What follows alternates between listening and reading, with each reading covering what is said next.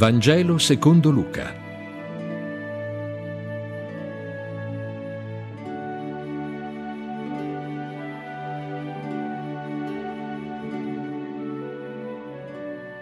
Molti hanno già cercato di mettere insieme un racconto degli avvenimenti verificatisi tra noi, così come ce li hanno trasmessi coloro che fin dall'inizio furono testimoni oculari e ministri della parola. Tuttavia, anch'io, dopo aver indagato accuratamente ogni cosa fin dall'origine, mi sono deciso a scrivertene con ordine, egregio Teofilo, affinché tu abbia esatta conoscenza di quelle cose intorno alle quali sei stato catechizzato. Al tempo di Erode, re della Giudea, c'era un sacerdote di nome Zaccaria, della classe di Abia, che aveva per moglie una donna discendente da Aronne, chiamata Elisabetta. Ambedue erano giusti agli occhi di Dio osservando in modo irreprensibile tutti i comandamenti e i precetti del Signore, ma non avevano figli. Elisabetta, infatti, era sterile e tutti e due erano di età avanzata. Avvenne, però, che mentre egli esercitava le sue funzioni sacerdotali davanti a Dio nel turno della sua classe, gli toccò in sorte, secondo l'usanza del servizio sacerdotale, di entrare nel santuario per offrire l'incenso. Intanto tutto il popolo stava fuori in preghiera nell'ora dell'offerta dell'incenso. Gli apparve allora un angelo del Signore stando alla destra dell'altare dell'incenso. Al vederlo, Zaccaria fu sconvolto e preso da timore. Ma l'angelo gli disse, Non temere, Zaccaria. La tua preghiera è stata accolta Infatti tua moglie Elisabetta darà alla luce un figlio, e tu lo chiamerai Giovanni. Sarà per te motivo di gioia e di esultanza, anzi saranno in molti a rallegrarsi per la sua nascita. Egli infatti sarà grande agli occhi del Signore. Non berrà né vino né bevande inebrianti, ma fin dal seno di sua madre sarà riempito di Spirito Santo ricondurrà molti figli di Israele al Signore loro Dio. Egli stesso andrà innanzi a lui con lo spirito e la forza di Elia per riportare i cuori dei padri verso i figli e i ribelli alla sapienza dei giusti, per preparare al Signore un popolo ben disposto. Ma Zaccaria disse all'angelo, In che modo potrò conoscere questo? Io infatti sono vecchio e mia moglie è avanti negli anni. Gli rispose l'angelo, Io sono Gabriele e sto davanti a Dio. Sono stato mandato a parlarti e portarti questa gioiosa notizia. Ecco, tu diventerai muto e non potrai più parlare fino al giorno in cui avverranno queste cose, perché non hai creduto a ciò che ti ho detto. Ma a suo tempo tutto si realizzerà. Intanto il popolo attendeva Zaccaria e si meravigliava per il fatto che egli indugiava troppo nel santuario. Quando uscì non poteva parlare con loro. Compresero allora che nel santuario egli aveva avuto una visione. Faceva loro dei cenni, ma non poteva parlare.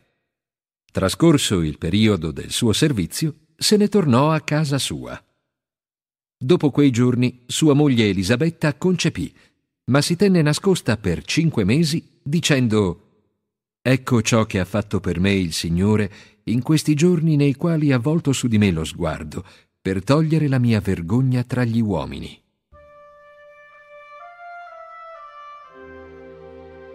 Al sesto mese Dio mandò l'angelo Gabriele in una città della Galilea chiamata Nazareth a una vergine sposa di un uomo di nome Giuseppe della casa di Davide.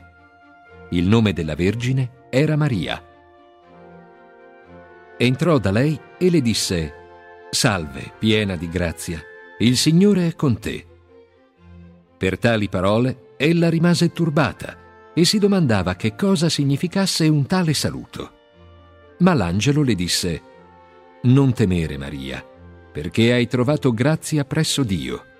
Ecco, tu concepirai nel grembo e darai alla luce un figlio lo chiamerai Gesù. Egli sarà grande e sarà chiamato figlio dell'Altissimo. Il Signore Dio gli darà il trono di Davide suo padre e regnerà sulla casa di Giacobbe in eterno e il suo regno non avrà mai fine. Allora Maria disse all'angelo, Come avverrà questo, poiché io non conosco uomo? L'angelo le rispose, Lo Spirito Santo scenderà sopra di te e la potenza dell'Altissimo ti coprirà con la sua ombra. Perciò quello che nascerà sarà chiamato Santo, figlio di Dio. Ed ecco, Elisabetta, tua parente, ha concepito anche lei un figlio nella sua vecchiaia, e lei, che era ritenuta sterile, è già al sesto mese. Nessuna cosa, infatti, è impossibile a Dio. Disse allora Maria, Ecco la serva del Signore, si faccia di me come hai detto tu. E l'angelo si allontanò da lei. In quei giorni Maria, messasi in viaggio, si recò in fretta verso la regione montagnosa, in una città di Giuda. Entrò nella casa di Zaccaria e salutò Elisabetta. Ed ecco che appena Elisabetta ebbe udito il saluto di Maria, le balzò in seno il bambino. Elisabetta fu ricolma di Spirito Santo ed esclamò a gran voce Benedetta tu fra le donne e benedetto il frutto del tuo seno. Ma perché mi accade questo, che venga da me la madre del mio Signore? Ecco infatti che appena il suono del tuo saluto è giunto alle mie orecchie, il bambino m'è balzato in seno per la gioia. E benedetta colei che ha creduto al compimento di ciò che le è stato detto dal Signore. E Maria disse, L'anima mia magnifica il Signore, e il mio spirito esulta in Dio, mio Salvatore, perché ha considerato l'umiltà della sua serva. D'ora in poi tutte le generazioni mi chiameranno beata, perché grandi cose m'ha fatto il potente. Santo è il suo nome, e la sua misericordia di generazione in generazione va a quelli che lo temono. Ha messo in opera la potenza del suo braccio ha disperso i superbi con i disegni da loro concepiti. Ha rovesciato i potenti dai troni e innalzato gli umili. Ha ricolmato di beni gli affamati e rimandato i ricchi a mani vuote. Ha soccorso Israele, suo servo, ricordandosi della sua misericordia, come aveva promesso ai nostri padri, a favore di Abramo e della sua discendenza, per sempre. Maria rimase con lei circa tre mesi. Poi ritornò a casa sua. Giunse intanto per Elisabetta il tempo di partorire e diede alla luce un figlio. I vicini e i parenti udirono che il Signore era stato grande nella sua misericordia con lei e si congratulavano con lei.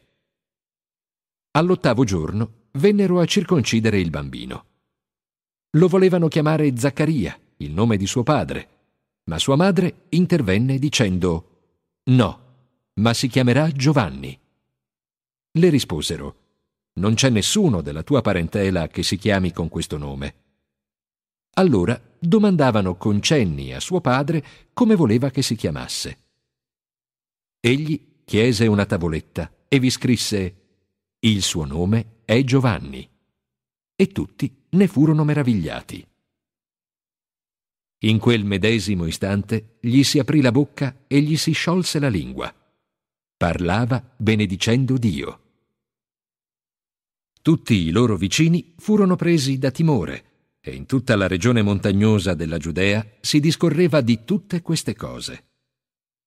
Coloro che le sentivano le tenevano in cuor loro e si domandavano che sarà mai di questo bambino?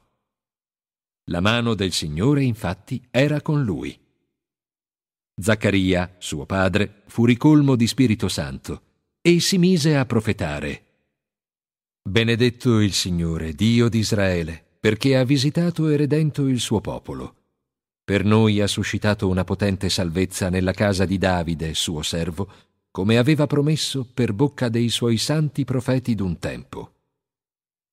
Salvezza dai nostri nemici e dalle mani di tutti quelli che ci odiano Così egli ha concesso misericordia ai nostri padri e si è ricordato della sua santa alleanza, del giuramento fatto ad Abramo, nostro padre, di concedere a noi, liberati dalle mani dei nemici, di servirlo senza timore, in santità e giustizia, dinanzi a lui, per tutti i nostri giorni.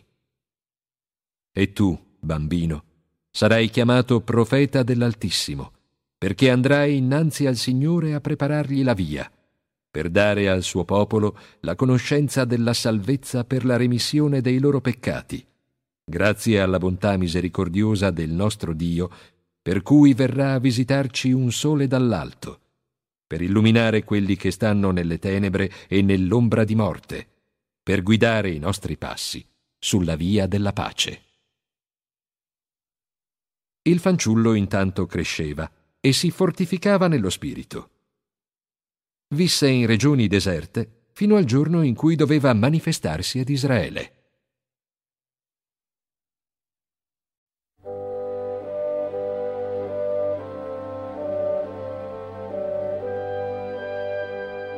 In quei giorni uscì un editto di Cesare Augusto che ordinava il censimento di tutta la terra. Questo primo censimento fu fatto quando Quirino era governatore della Siria. Tutti andavano a dare il loro nome, ciascuno nella propria città. Anche Giuseppe dalla Galilea, dalla città di Nazareth, salì nella Giudea, alla città di Davide, che si chiamava Betlemme, perché egli era della casa e della famiglia di Davide, per dare il suo nome con Maria, sua sposa, che era incinta. Mentre si trovavano là, giunse per lei il tempo di partorire e diede alla luce il suo figlio primogenito. Lo avvolse in fasce e lo depose in una mangiatoia perché per loro non c'era posto all'albergo. In quella stessa regione si trovavano dei pastori. Vegliavano all'aperto e di notte facevano la guardia al loro gregge. L'angelo del Signore si presentò a loro e la gloria del Signore li avvolse di luce. Essi furono presi da grande spavento. Ma l'angelo disse loro, Non temete, perché, ecco, io vi annunzio una grande gioia per tutto il popolo. Oggi, nella città di Davide, è nato per voi un Salvatore, che è il Messia Signore. E questo vi servirà da segno troverete un bambino avvolto in fasce che giace in una mangiatoia. Subito si unì all'angelo una moltitudine dell'esercito celeste che lodava Dio così. Gloria a Dio nel più alto dei cieli e pace in terra agli uomini che egli ama. Appena gli angeli si furono allontanati da loro per andare verso il cielo, i pastori dicevano fra loro, Andiamo fino a Betlemme a vedere quello che è accaduto e che il Signore ci ha fatto sapere. Andarono dunque in fretta e trovarono Maria, Giuseppe e il bambino che giaceva nella mangiatoia. Dopo aver veduto, riferirono quello che del bambino era stato detto loro. Tutti quelli che udivano si meravigliavano delle cose che i pastori dicevano loro. Maria, da parte sua, conservava tutte queste cose, meditandole in cuor suo. I pastori poi se ne tornarono glorificando e lodando Dio per tutto quello che avevano udito e visto, come era stato detto loro.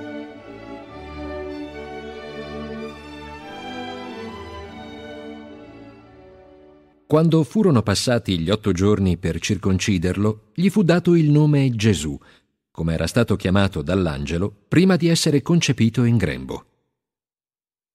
Venuto poi il tempo della loro purificazione, secondo la legge di Mosè, lo portarono a Gerusalemme per offrirlo al Signore, come sta scritto nella legge di Mosè. Ogni maschio primogenito sarà considerato sacro al Signore, e per offrire in sacrificio, come dice la legge del Signore, un paio di tortore o due giovani colombi. Ora c'era in Gerusalemme un uomo chiamato Simeone. Era un uomo giusto e pio e aspettava la consolazione di Israele e lo Spirito Santo era su di lui. Anzi, dallo Spirito Santo gli era stato rivelato che non sarebbe morto prima di aver visto il Cristo del Signore. Andò dunque al Tempio mosso dallo Spirito, e mentre i genitori portavano il bambino Gesù per fare a suo riguardo quanto ordinava la legge, egli lo prese tra le braccia e benedì Dio dicendo Ora, o Signore, lascia che il tuo servo se ne vada in pace secondo la tua parola, perché i miei occhi hanno visto la tua salvezza, che tu hai preparato davanti a tutti i popoli, luce che illumina le genti e gloria del tuo popolo, Israele. Ora suo padre e sua madre rimasero meravigliati di quanto era stato loro detto di lui. Simeone li benedì e a Maria, sua madre, disse Ecco, egli è posto per la caduta e per la risurrezione di molti in Israele e come segno di contraddizione, sicché una spada trapasserà la tua anima affinché vengano svelati i pensieri di molti cuori. Vi era anche una profetessa, Anna, figlia di Fanuele della tribù di Aser, molto avanzata in età, che era vissuta con suo marito sette anni dopo la sua verginità. Rimasta vedova e giunta all'età di 84 anni, non lasciava mai il Tempio e serviva Dio giorno e notte con digiuni e preghiere. Arrivò essa pure in quella stessa ora e rendeva grazie a Dio e parlava del bambino a tutti quelli che aspettavano la liberazione di Gerusalemme. Quando ebbero compiuto tutto quello che riguardava la legge del Signore, ritornarono in Galilea, nella loro città di Nazareth. Intanto il bambino cresceva e si fortificava pieno di sapienza, e la grazia di Dio era su di lui. I suoi genitori erano soliti andare a Gerusalemme ogni anno per la festa di Pasqua. Ora, quando egli ebbe dodici anni, i suoi salirono a Gerusalemme secondo il rito della festa. Trascorsi quei giorni, mentre essi se ne tornavano, il fanciullo rimase in Gerusalemme senza che i suoi genitori se ne accorgessero. Credendo che egli si trovasse nella comitiva, fecero una giornata di cammino poi lo cercarono fra i parenti e conoscenti, ma non avendolo trovato, tornarono a Gerusalemme per farne ricerca. Lo trovarono tre giorni dopo, nel Tempio, seduto in mezzo ai dottori, intento ad ascoltarli e a interrogarli. Tutti quelli che lo udivano restavano meravigliati della sua intelligenza e delle sue risposte. Nel vederlo, essi furono stupiti, e sua madre gli disse Figlio, perché hai fatto questo? Ecco, tuo padre e io, addolorati, ti cercavamo. Ma egli rispose loro, Perché mi cercavate? Non sapevate che io mi devo occupare di quanto riguarda il padre mio? Essi però non compresero ciò che aveva detto loro. Egli scese con loro e tornò a Nazareth ed era loro sottomesso. Sua madre conservava tutte queste cose in cuor suo. E Gesù cresceva in sapienza, in età e in grazia davanti a Dio e davanti agli uomini.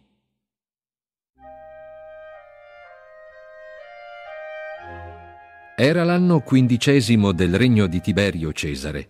Ponzio Pilato governava la Giudea, Erode era tetrarca della Galilea e suo fratello Filippo dell'Iturea e della Traconitide. Lisania governava la provincia della Bilene, mentre Anna e Caifa erano i sommi sacerdoti. In quel tempo la parola di Dio fu rivolta a Giovanni, figlio di Zaccaria, nel deserto. Egli allora percorse tutta la regione del Giordano predicando un battesimo di penitenza per il perdono dei peccati. Si realizzava così ciò che è scritto nel libro degli oracoli del profeta Isaia. Ecco, una voce risuona nel deserto. Preparate la strada per il Signore, spianate i suoi sentieri. Le valli siano riempite, le montagne e le colline siano abbassate, le vie tortuose siano raddrizzate, i luoghi impervi appianati. Ogni uomo vedrà la salvezza di Dio. Alle folle che accorrevano da lui per farsi battezzare, egli diceva Razza di vipere, chi vi ha insegnato a sfuggire all'ira ormai vicina? Dimostrate piuttosto con i fatti che vi siete veramente convertiti, e non cominciate a dire tra di voi, noi come padre abbiamo Abramo. Io vi dico che Dio è capace di suscitare veri figli ad Abramo anche da queste pietre. La scure è già posta alla radice degli alberi. Ogni albero che non fa frutti buoni sarà tagliato e gettato nel fuoco. La folla così lo interrogava. Che cosa dobbiamo fare? Egli rispondeva, Chi ha due tuniche ne dia una a chi non ne ha, e chi ha del cibo faccia lo stesso. Vennero anche alcuni pubblicani per farsi battezzare. Gli domandarono, Maestro, che cosa dobbiamo fare?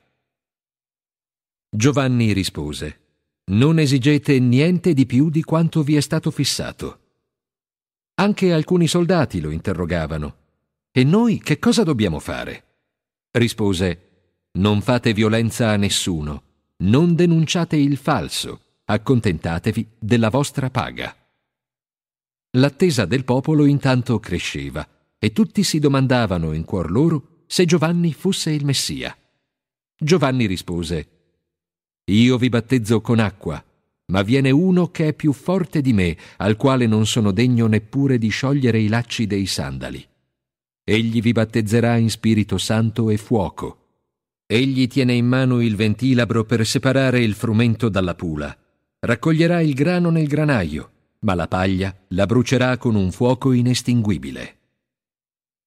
Con queste e altre esortazioni annunziava al popolo la salvezza. Ma il tetrarca Erode, che Giovanni aveva biasimato perché aveva preso Erodiade, moglie di suo fratello, e per altre scelleratezze, aggiunse un altro crimine a quelli già commessi. Fece imprigionare Giovanni. Tutto il popolo si faceva battezzare e fu battezzato anche Gesù. E mentre stava in preghiera, il cielo si aprì e lo Spirito Santo discese su di lui in forma corporea come colomba. E vi fu una voce che venne dal cielo. Tu sei il figlio mio amatissimo, in te io mi compiaccio. Gesù aveva circa trent'anni quando incominciò il suo ministero e da tutti si pensava che fosse figlio di Giuseppe, il quale era figlio di Eli, figlio di Mattat, figlio di Levi, figlio di Melchi, figlio di Iannai, figlio di Giuseppe, figlio di Mattatia, figlio di Amos, figlio di Naum, figlio di Esli, figlio di Naggai, figlio di Maat, figlio di Mattatia, figlio di Semein, figlio di Josec, figlio di Yoda, figlio di Joanan, figlio di Resa, figlio di Zorobabele, figlio di Salatiel, figlio di Neri, figlio di Melchi, figlio di Addi, figlio di Cosam, figlio di Elmadam, figlio di Er, figlio di Gesù, figlio di Eliezer, figlio di Jorim, figlio di Mattat, figlio di Levi, figlio di Simeone, figlio di Giuda, figlio di Giuseppe, figlio di Jonam, figlio di Eliachim, figlio di Melea, figlio di Menna, figlio di Mattatà, figlio di Natam, figlio di Davide, figlio di Jesse, figlio di Obed, figlio di Booz, figlio di Sala, figlio di Naasson, figlio di Aminadab, figlio di Admin, figlio di Arni, figlio di Esrom, figlio di Fares, figlio di Giuda, figlio di Giacobbe, figlio di Isacco, figlio di Abramo, figlio di Tare, figlio di Nacor, figlio di Seruc, figlio di Ragau, figlio di Falec, figlio di Eber, figlio di Sala, figlio di Cainam, figlio di Arfaxad, figlio di Sem, figlio di Noè, figlio di Lamech, figlio di Matusalemme, figlio di Enoch, figlio di Yaret, figlio di Malelel, figlio di Cainam, figlio di Enos, figlio di Set, figlio di Adamo, figlio di Dio.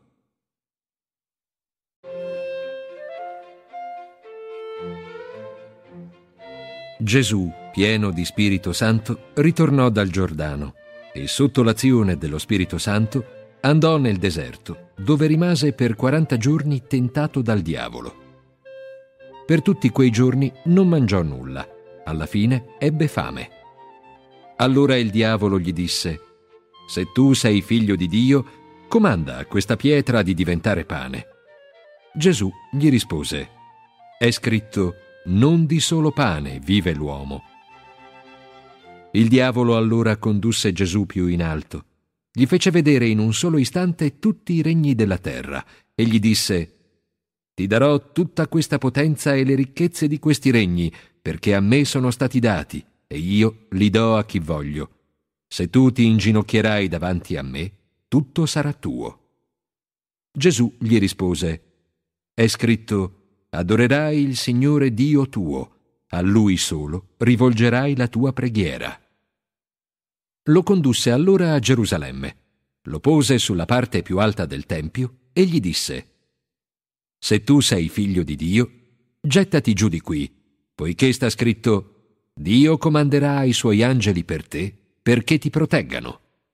E ancora, ti sosterranno con le mani perché il tuo piede non abbia ad inciampare in una pietra. Gesù gli rispose, È stato anche detto, non metterai alla prova il Signore tuo Dio. Alla fine, avendo esaurito ogni genere di tentazione, il diavolo si allontanò da lui per un certo tempo. Gesù ritornò nella Galilea con la potenza dello Spirito. La sua fama si diffuse in tutta la regione. Insegnava nelle loro sinagoghe e tutti lo lodavano. Si recò a Nazareth dove era stato allevato era sabato e come al solito entrò nella sinagoga e si alzò a leggere.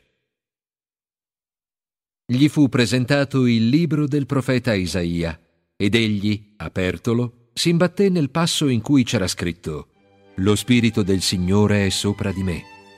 Per questo mi ha consacrato e mi ha inviato a portare ai poveri il lieto annunzio ad annunziare ai prigionieri la liberazione e il dono della vista ai ciechi, per liberare coloro che sono oppressi e inaugurare l'anno di grazia del Signore.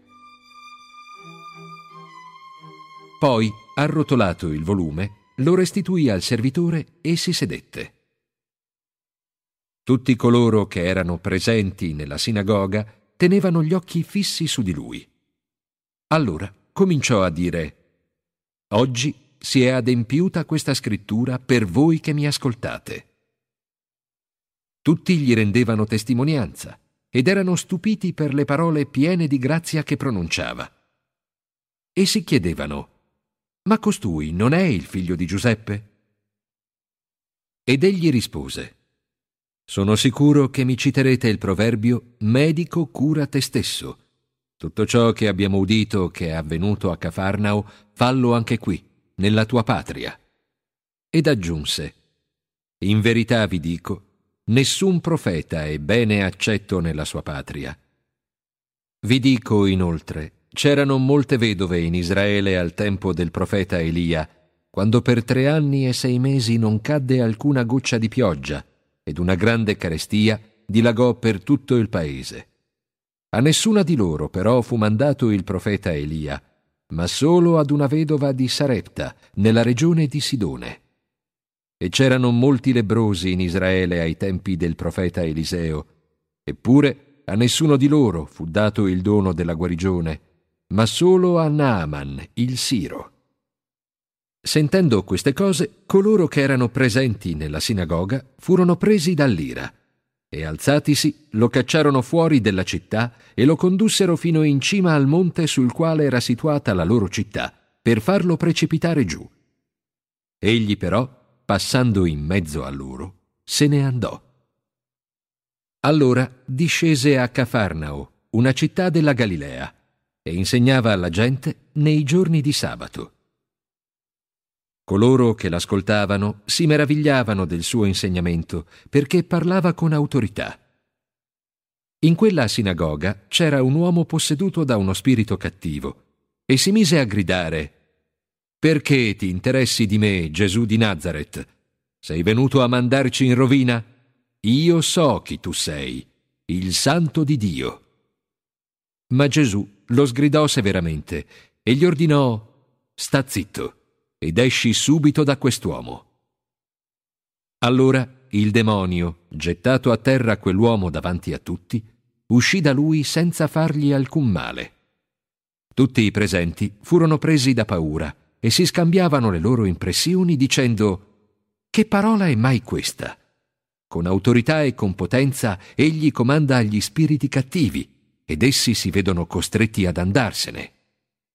E di lui si parlava ormai in tutta quella regione. Uscito dalla sinagoga, andò nella casa di Simone. La suocera di Simone era afflitta da una grande febbre e lo pregarono perché la guarisse. Allora, chinatosi su di lei, minacciò la febbre e la febbre la lasciò. Alzatasi all'istante, la donna prese a servirli. Dopo il tramonto del sole, tutti quelli che avevano malati li portarono da lui. Egli li guariva imponendo le mani sopra ciascuno di loro. Da molti uscivano in quel momento dei demoni che gridavano Tu sei il figlio di Dio. Ma Gesù li sgridava severamente e impediva loro di parlare, perché sapevano che era il Messia. Fattosi giorno, uscì e si ritirò in un luogo solitario, ma una gran folla lo cercava. Lo trovarono e volevano tenerlo sempre con loro, senza mai lasciarlo partire. Ma egli disse loro, Bisogna che io annunzi la bella notizia del regno di Dio anche alle altre città. Per questo sono stato mandato.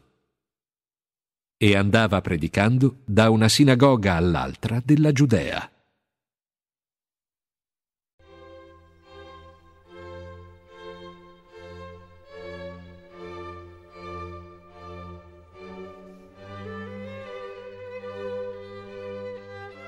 Un giorno, mentre si trovava sulla riva del lago di Genesaret e la folla gli faceva ressa intorno e ascoltava la parola di Dio, egli vide due barche vuote sulla riva. I pescatori erano scesi e stavano lavando le loro reti. Salì su una di quelle barche, quella che apparteneva a Simone, e pregò questi di allontanarsi un po' dalla riva. Sedutosi, si mise a insegnare alla folla dalla barca.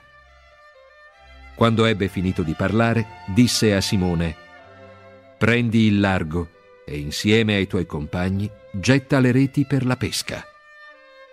Simone gli rispose, Maestro, abbiamo faticato tutta la notte senza prendere neppure un pesce, però sulla tua parola getterò le reti. Gettatele, presero subito una tale quantità di pesci che le loro reti si rompevano. Allora chiamarono i compagni dell'altra barca perché venissero ad aiutarli. Essi vennero e riempirono le due barche a tal punto che quasi affondavano. Vedendo questo, Pietro si gettò ai piedi di Gesù dicendo Allontanati da me, Signore, perché io sono un peccatore. Infatti Pietro e tutti quelli che erano con lui furono presi da grande stupore per la gran quantità di pesci che avevano pescato. Lo stesso capitò a Giacomo e Giovanni, figli di Zebedeo, che erano compagni di Simone. E Gesù disse a Simone, Non temere, da questo momento sarai pescatore di uomini. Allora essi, riportate le barche a terra, abbandonando tutto, lo seguirono.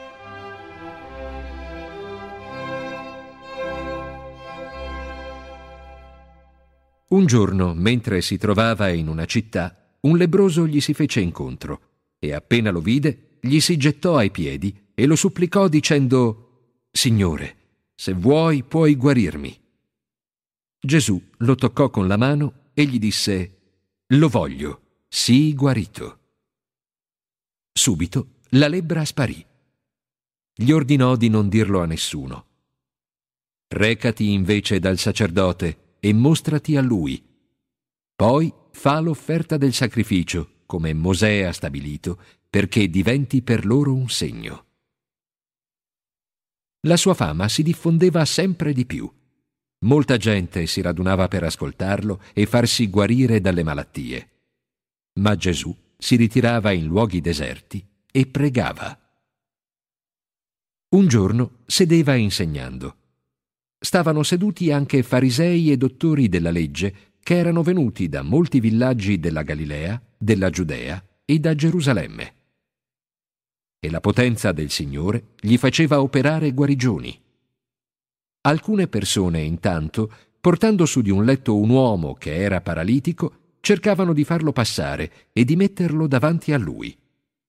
Ma non riuscendo a introdurlo a causa della folla, salirono sul tetto e attraverso le tegole lo calarono giù con il lettuccio, proprio in mezzo dove si trovava Gesù. Vedendo la loro fede, Gesù disse, Uomo, ti sono rimessi i tuoi peccati. I dottori della legge e i farisei cominciarono a discutere dicendo Chi è costui che osa parlare così contro Dio? Chi può rimettere i peccati se non Dio soltanto? Gesù, conosciuti i loro ragionamenti, rispose Perché ragionate così dentro di voi? È più facile dire ti sono rimessi i tuoi peccati oppure alzati e cammina. Ebbene, perché sappiate che il figlio dell'uomo ha il potere sulla terra di rimettere i peccati, si rivolse al paralitico dicendo, Ti dico, alzati, prendi il tuo lettuccio e va a casa tua. All'istante, quell'uomo si alzò davanti a loro, prese il lettuccio su cui giaceva e andò a casa sua, rendendo grazie a Dio. Tutti furono pieni di stupore e innalzavano lode a Dio presi da timore, dicevano Oggi abbiamo visto cose meravigliose. Dopo questo Gesù uscì e vide un pubblicano di nome Levi seduto al banco delle imposte e gli disse Seguimi. Allora, lasciando ogni cosa, si alzò e lo seguì. Poi Levi gli preparò un grande banchetto in casa sua c'era un gran numero di pubblicani e di altra gente seduta a tavola con loro.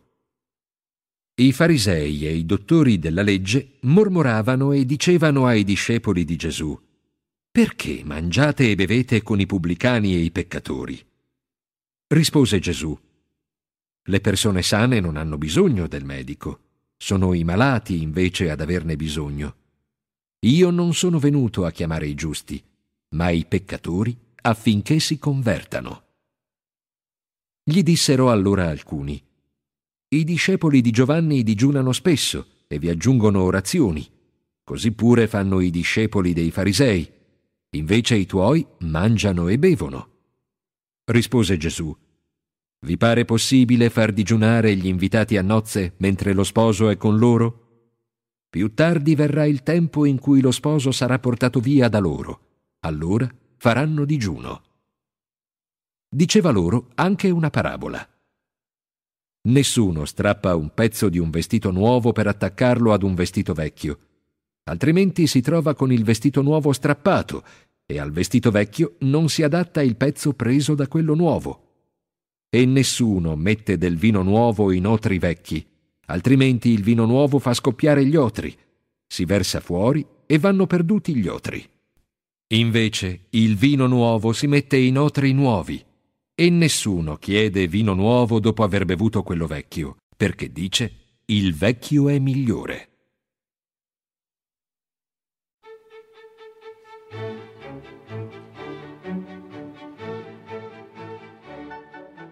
Un giorno di sabato passava attraverso campi di grano e i suoi discepoli coglievano delle spighe e dopo averle stritolate con le mani le mangiavano. Alcuni farisei dissero, Perché fate ciò che non è lecito di sabato? Gesù rispose, Non avete mai letto quel che fece Davide quando egli e i suoi compagni ebbero fame? Come entrò nella casa di Dio e prese i pani dell'offerta per il Signore e ne mangiò e ne diede a quelli che erano con lui, anche se era lecito ai soli sacerdoti di mangiarne? E disse loro ancora, Il figlio dell'uomo è padrone del sabato. Un altro sabato Gesù entrò nella sinagoga e si mise a insegnare. E c'era là un uomo che aveva la mano destra paralizzata. I dottori della legge e i farisei stavano ad osservarlo per vedere se lo guariva in giorno di sabato, allo scopo di trovare un capo d'accusa contro di lui. Ma Gesù conosceva i loro pensieri e disse all'uomo che aveva la mano paralizzata, Alzati e mettiti qui in mezzo. L'uomo, alzatosi, si mise là. Poi Gesù disse loro, Vi domando, è permesso in giorno di sabato fare del bene o fare del male, salvare una vita o perderla? E volgendo lo sguardo tutti intorno, disse al paralitico, Stendi la mano.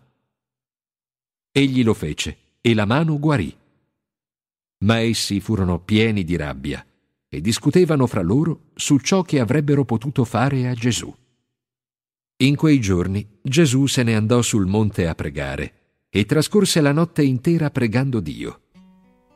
Fattosi giorno, chiamò a sé i suoi discepoli, ne scelse dodici e diede loro il nome di apostoli. Simone, che chiamò anche Pietro, e Andrea, suo fratello, Giacomo e Giovanni, Filippo e Bartolomeo, Matteo e Tommaso, Giacomo, figlio di Alfeo, e Simone soprannominato Zelota, Giuda, figlio di Giacomo, e Giuda Iscariota, che fu poi il traditore. E disceso con loro, si fermò su un ripiano. C'era una grande schiera di discepoli e grande folla di gente venuta da tutta la Giudea, da Gerusalemme e dal litorale di Tiro e di Sidone erano venuti per ascoltarlo e per essere guariti dalle loro malattie. Anche quelli che erano tormentati da spiriti cattivi venivano guariti. Tutti cercavano di toccarlo, perché da lui usciva una potenza che guariva tutti. Gesù, alzati gli occhi verso i suoi discepoli, diceva, Beati voi poveri, perché vostro è il regno di Dio. Beati voi che adesso avete fame, perché sarete saziati. Beati voi che ora piangete, perché riderete. Beati voi quando gli altri vi odieranno e vi rifiuteranno, quando vi insulteranno e disprezzeranno il vostro nome come scellerato a causa del figlio dell'uomo. Rallegratevi in quel giorno ed esultate, perché la vostra ricompensa è di certo grande nei cieli. Allo stesso modo, infatti, si comportavano i loro padri con i profeti. Ma guai a voi che siete ricchi, perché avete già la vostra consolazione. Guai a voi che adesso siete sazi, perché avrete fame. Guai a voi che ora ridete, perché sarete tristi e piangerete. Guai a voi quando tutti gli uomini diranno bene di voi. Allo stesso modo, infatti, facevano i loro padri con i falsi profeti. Ma a voi che mi ascoltate, io dico, amate i vostri nemici, fate del bene a quelli che vi odiano, benedite coloro che vi maledicono, pregate per coloro che vi fanno del male. Se qualcuno ti percuote su una guancia, porgigli anche l'altra. Se qualcuno ti leva il mantello, lasciagli prendere anche la tunica. Dà a chiunque ti chiede, e se qualcuno ti ruba ciò che ti appartiene, tu non richiederlo. Come volete che gli altri facciano a voi, così fate loro. Se amate quelli che vi amano, che merito ne avrete? Anche i peccatori fanno lo stesso. Se fate del bene a coloro che vi fanno del bene, che merito ne avrete? Anche i peccatori fanno lo stesso. Se fate dei prestiti a coloro da cui sperate di ricevere, che merito ne avrete? Anche i peccatori concedono prestiti ai peccatori per riceverne altrettanto. Amate invece i vostri nemici, fate del bene e prestate senza sperare alcunché, e la vostra ricompensa sarà grande e sarete figli dell'Altissimo. Egli infatti è buono anche verso gli ingrati e i cattivi. Siate misericordiosi come Dio vostro Padre è misericordioso. Non giudicate e non sarete giudicati. Non condannate e non sarete condannati. Perdonate e vi sarà perdonato. Date e vi sarà dato. Ne riceverete in misura buona, pigiata, scossa e traboccante, perché con la stessa misura con cui misurate sarà misurato anche a voi. Disse loro anche questa parabola. Può forse un cieco fare da guida a un altro cieco? Non cadrebbero tutti e due in una buca? Il discepolo non è più grande del suo maestro. Tutt'al più, se si lascerà ben formare, sarà come il maestro. Perché guardi la pagliuzza che è nell'occhio di tuo fratello e non ti accorgi della trave che è nel tuo? Come puoi dire al tuo fratello, lascia che tolga la pagliuzza che è nel tuo occhio, mentre non vedi la trave che è nel tuo? Ipocrita, togli prima la trave che è nel tuo occhio, e allora ci vedrai bene per togliere la pagliuzza dall'occhio del tuo fratello. L'albero buono non produce frutti cattivi, né l'albero cattivo produce frutti buoni. Il pregio di un albero lo si riconosce dai suoi frutti. Non si raccolgono infatti fichi dalle spine e non si vendemmia uva da un rovo. L'uomo buono trae fuori il bene dal prezioso tesoro del suo cuore. L'uomo cattivo, invece, dal suo cattivo tesoro trae fuori il male. Con la bocca, infatti, si esprime tutto ciò che si ha nel cuore. Perché mi chiamate Signore, Signore, e non fate poi quello che vi dico? Chiunque viene a me, ascolta le mie parole e le mette in pratica, vi mostrerò a chi assomiglia. È simile ad un uomo che si è messo a costruire una casa. Ha scavato molto a fondo e ha posto le fondamenta sopra la roccia. Venuta la piena, il fiume irruppe con violenza contro quella casa, ma non riuscì a scuoterla perché era ben costruita. Chi invece ascolta le mie parole e non le mette in pratica, assomiglia ad un uomo che ha costruito una casa direttamente sulla terra, senza fondamenta. Quando il fiume la investì, essa crollò subito, e il disastro di quella casa fu grande.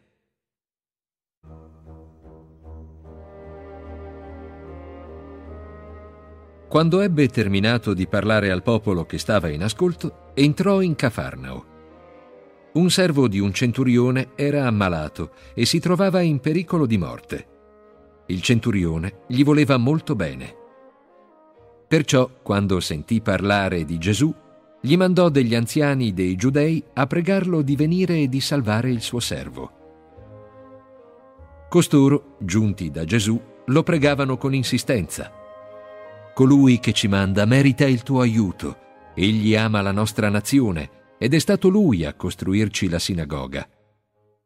Allora Gesù si incamminò con loro.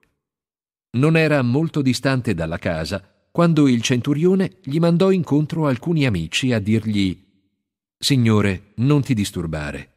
Io non sono degno che tu entri nella mia casa. Per questo neppure mi sono ritenuto degno di venire da te ma di una parola e il mio servo sarà guarito. Anch'io sono un subalterno e a mia volta ho sotto di me alcuni soldati. E dico a uno va ed egli va, e a un altro vieni ed egli viene. E dico al mio servo fa la tal cosa ed egli la fa. Quando Gesù udì queste parole, rimase meravigliato. Si rivolse allora alla folla che lo seguiva e disse vi assicuro che neppure in Israele ho trovato una fede così grande. E gli inviati, tornati a casa, trovarono il servo guarito. In seguito andò in una città chiamata Naim.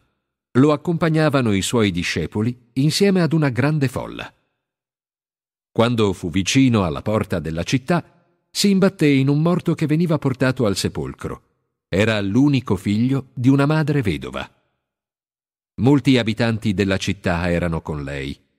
Il Signore, appena la vide, ne ebbe compassione e le disse non piangere. Poi, accostatosi alla bara, la toccò, mentre i portatori si fermarono. Allora disse, Giovinetto, te lo dico io, alzati. Il morto si levò a sedere e si mise a parlare, ed egli lo restituì alla madre. Tutti furono presi da timore e glorificavano Dio dicendo, Un grande profeta è apparso tra noi, Dio ha visitato il suo popolo. La fama di questi fatti si diffuse in tutta la Giudea e per tutta la regione.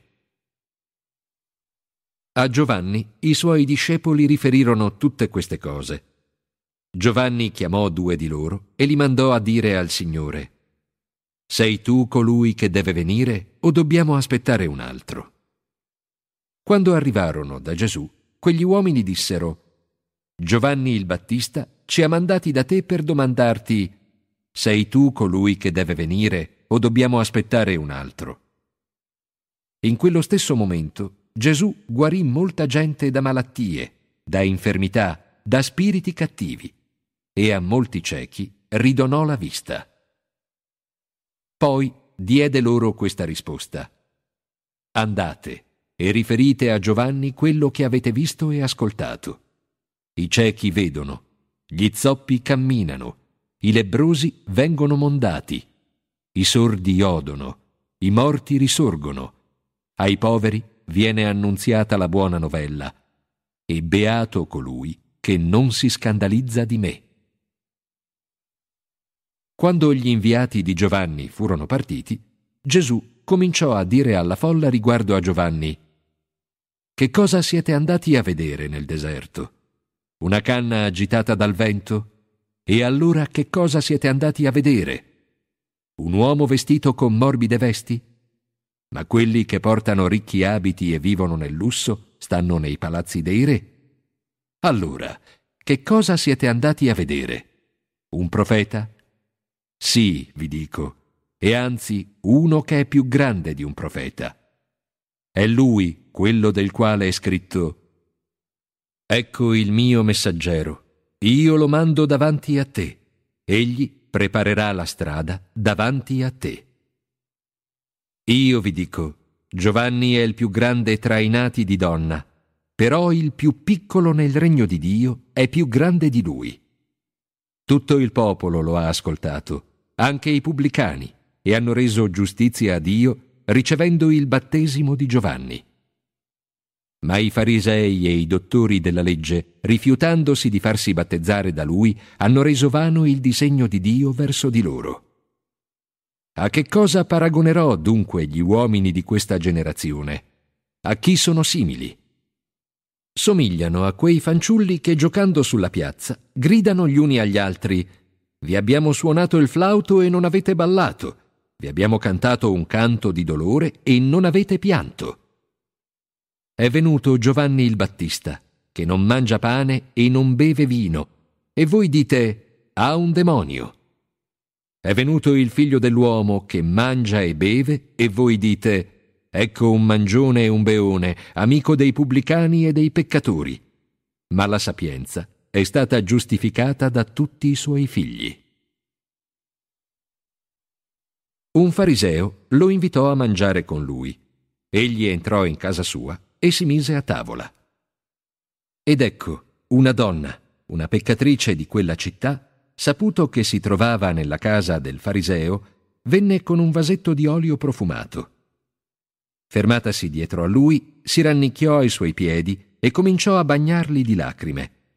Poi li asciugava con i suoi capelli, li baciava e li cospargeva di olio profumato. Vedendo questo, il fariseo che lo aveva invitato disse tra sé Se costui fosse un profeta, saprebbe chi è questa donna che lo tocca. È una peccatrice. Gesù allora gli disse Simone, ho una cosa da dirti. Egli rispose Maestro, di pure. Un creditore aveva due debitori. Uno gli doveva 500 denari, l'altro 50. Non avendo essi la possibilità di restituire, condonò il debito a tutti e due. Chi di loro gli sarà più riconoscente? Simone rispose, suppongo quello a cui ha condonato di più. E Gesù gli disse, hai giudicato bene. Poi, volgendosi verso la donna, disse a Simone, Vedi questa donna? Sono venuto in casa tua e tu non mi hai dato l'acqua per lavare i piedi. Lei invece mi ha bagnato i piedi con le lacrime e con i capelli li ha asciugati. Tu non mi hai dato il bacio. Lei invece, da quando sono qui, non ha ancora smesso di baciarmi i piedi. Tu non mi hai cosparso il capo di olio profumato. Lei invece mi ha cosparso di profumo i piedi. Perciò ti dico, i suoi molti peccati le sono perdonati, perché ha molto amato. Colui invece al quale si perdona poco, ama poco. Poi disse a lei, Ti sono perdonati i tuoi peccati. Allora quelli che stavano a tavola con lui cominciarono a bisbigliare. Chi è quest'uomo che osa anche rimettere i peccati? E Gesù disse alla donna, La tua fede ti ha salvata, va in pace.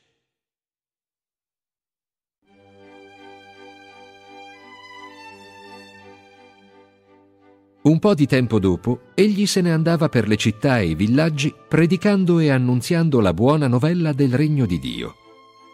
Vi erano con lui i dodici e anche alcune donne che erano state guarite da spiriti cattivi e da infermità. Maria di Magdala, dalla quale erano usciti sette demoni, Giovanna, moglie di Cusa, amministratore di Erode, Susanna e molte altre. Esse li servivano con i loro beni. Un giorno si radunò una gran folla intorno a lui e a quelli che accorrevano a lui da ogni città egli disse questa parabola. Il seminatore uscì a seminare la sua semente. Mentre seminava, una parte cadde sulla strada, fu calpestata e gli uccelli del cielo la mangiarono. Un'altra parte andò a finire sulla pietra e appena germogliata inaridì per mancanza di umidità. Un'altra parte cadde in mezzo alle spine e le spine, cresciute insieme con essa, la soffocarono. Una parte invece cadde sulla terra buona. I semi germogliarono e produssero cento volte tanto. Detto questo esclamò, Chi ha orecchi per intendere, intenda. I suoi discepoli gli domandarono che parabola fosse questa. Egli rispose, a voi è dato conoscere i misteri del regno di Dio, agli altri invece solo in parabole, perché guardando non vedano e ascoltando non intendano. Il significato della parabola è questo. Il seme è la parola di Dio. I semi caduti sulla strada indicano coloro che l'hanno ascoltata, ma poi viene il diavolo e porta via la parola dai loro cuori, perché non credano e si salvino. Quelli caduti sulla pietra indicano coloro che quando ascoltano la parola l'accolgono con gioia, ma non hanno radici. Credono per un certo tempo, ma nel tempo della prova defezionano. I semi caduti fra le spine indicano coloro che, dopo aver ascoltato, cammin facendo, si lasciano prendere dalle preoccupazioni, dalla ricchezza e dai piaceri della vita e rimangono senza frutto. I semi caduti sulla terra buona indicano coloro che, dopo aver ascoltato la parola con cuore nobile e buono, la trattengono e producono frutto con la loro perseveranza. Nessuno accende una lucerna e la copre con un vaso o la pone sotto il letto, ma la mette su un lampadario perché chi entra veda la luce.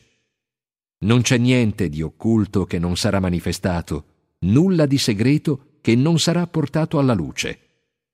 Fate attenzione dunque a come ascoltate, perché a chi ha sarà dato, a chi invece non ha sarà tolto anche quello che crede di avere. La madre e i fratelli andarono un giorno a trovarlo, ma non potevano avvicinarlo per causa della folla. Gli fecero sapere Tua madre e i tuoi fratelli sono qui fuori e desiderano vederti. Ma egli disse loro, Mia madre e i miei fratelli sono coloro che ascoltano la parola di Dio e la mettono in pratica. Un giorno salì su una barca con i suoi discepoli e disse loro, Andiamo all'altra riva del lago. Presero il largo. Mentre navigavano, egli si addormentò. Sul lago il vento si mise a soffiare molto forte La barca si riempiva d'acqua ed erano in pericolo. Accostatisi a lui, lo svegliarono dicendo Maestro, maestro, siamo in pericolo di vita. Egli, destatosi, sgridò il vento e i flutti minacciosi. Essi cessarono e ci fu una gran calma. Allora disse loro Dov'è la vostra fede? Ed essi, presi da timore e da meraviglia, si dicevano l'un l'altro Chi è dunque costui che comanda ai venti e all'acqua e gli obbediscono? Poi approdarono nella regione dei Geraseni che sta di fronte alla Galilea. Era appena sceso a terra quando dalla città gli venne incontro un uomo posseduto dai demoni. Da molto tempo non portava vestiti e non abitava in una casa, ma tra i sepolcri.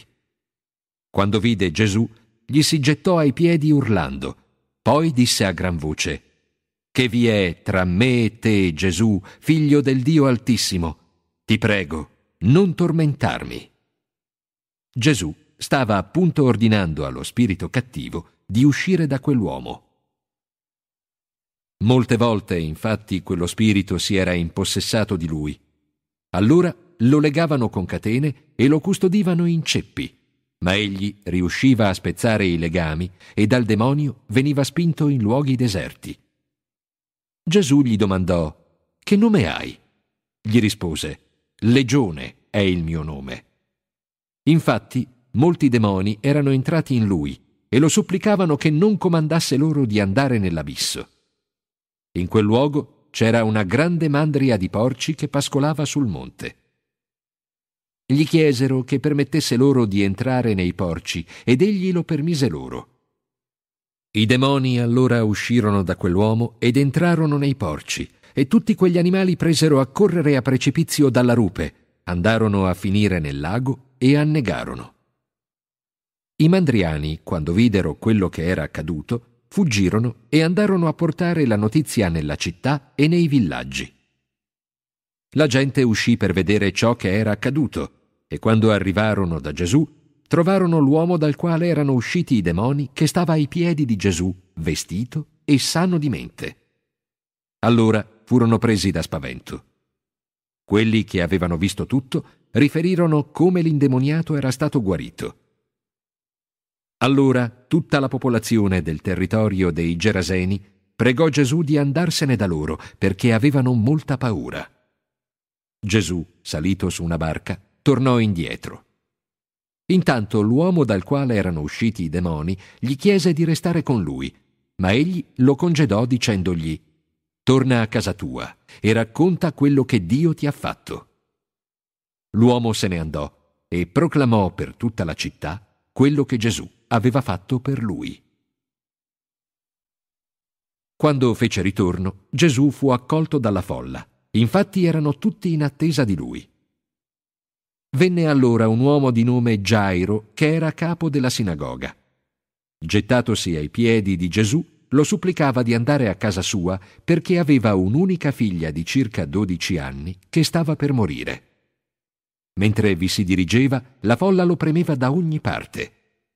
E una donna che da dodici anni soffriva di continue perdite di sangue e che nessuno era riuscito a guarire, gli si avvicinò e toccò la frangia del suo mantello.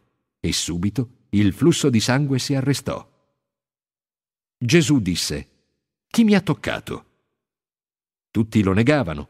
Perciò Pietro disse, Maestro, la folla ti stringe da ogni parte e ti schiaccia.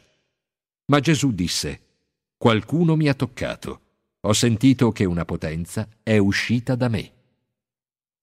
La donna allora, rendendosi conto che non poteva rimanere nascosta, si fece avanti tremante, si gettò ai suoi piedi e dichiarò davanti a tutto il popolo per qual motivo l'aveva toccato e come era stata guarita. Egli le disse, Figlia, la tua fede ti ha salvata. Va in pace.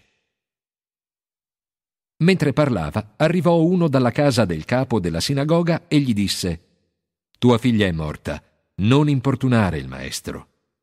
Ma Gesù, che aveva udito, disse, Non temere, soltanto abbi fede ed ella sarà salvata. Quando giunse alla casa non permise a nessuno di entrare con sé, eccetto Pietro, Giovanni e Giacomo e il padre e la madre della fanciulla. Tutti piangevano e facevano lamenti per la fanciulla. Gesù disse, Non piangete, ella non è morta, ma dorme. Quelli lo deridevano, sapendo bene che era morta. Ma egli, prendendole la mano, disse ad alta voce, Fanciulla, alzati. La fanciulla ritornò in vita e all'istante si alzò. Egli ordinò di darle da mangiare. I genitori rimasero sbalorditi, ma egli raccomandò loro di non far sapere a nessuno quello che era accaduto.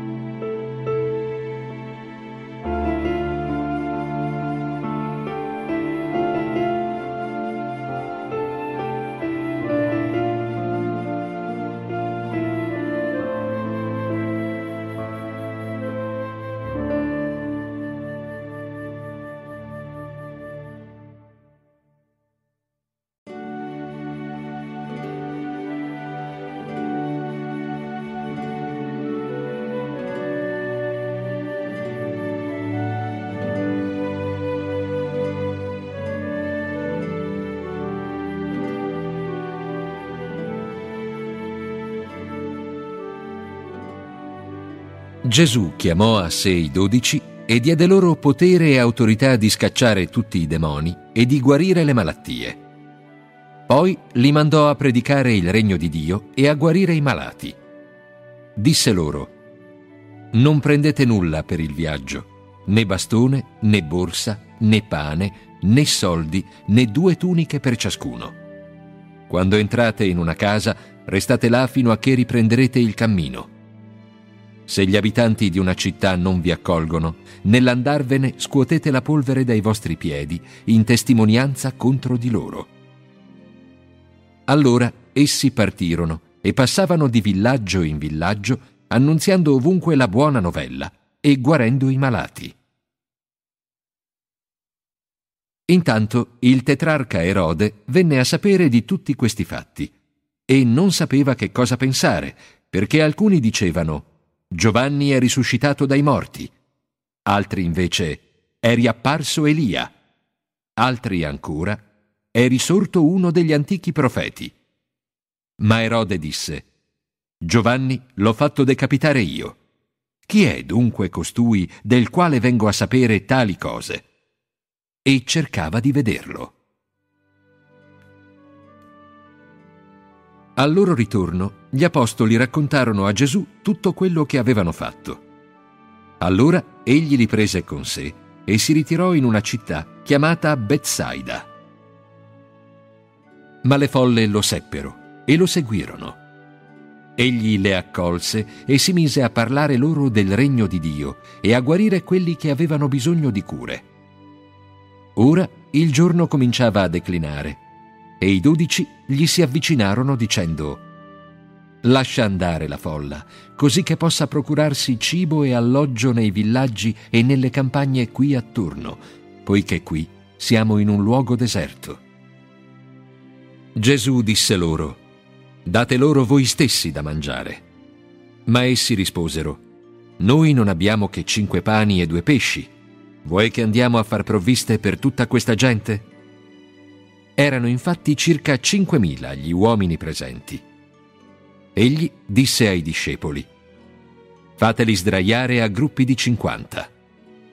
Così fecero e invitarono tutti a sdraiarsi. Allora Gesù, presi i cinque pani e i due pesci e levati gli occhi al cielo, li benedisse, li spezzò e li diede ai discepoli perché li distribuissero alla folla. Tutti mangiarono a sazietà e dei pezzi avanzati ne portarono via dodici ceste. Un giorno Gesù si trovava in un luogo isolato a pregare. I discepoli erano con lui ed egli fece loro questa domanda. Chi sono io secondo la gente? Essi risposero, per alcuni Giovanni il Battista, per altri Elia, per altri uno degli antichi profeti che è risorto. Allora domandò, Ma voi, chi dite che io sia? Pietro, prendendo la parola, rispose, Il Cristo di Dio.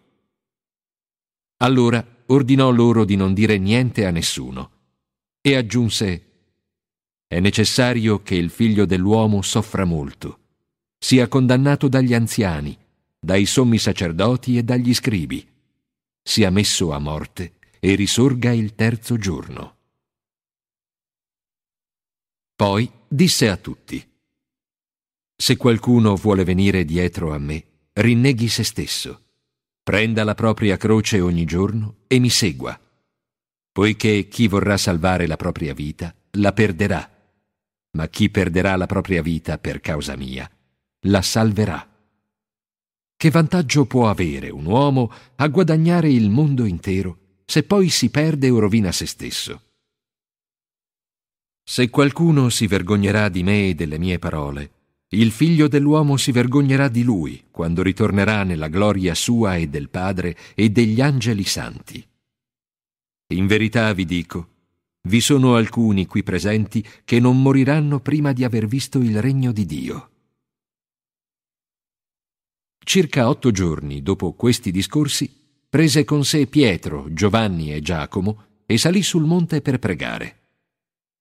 Mentre pregava, il suo volto cambiò di aspetto e la sua veste divenne candida e sfolgorante.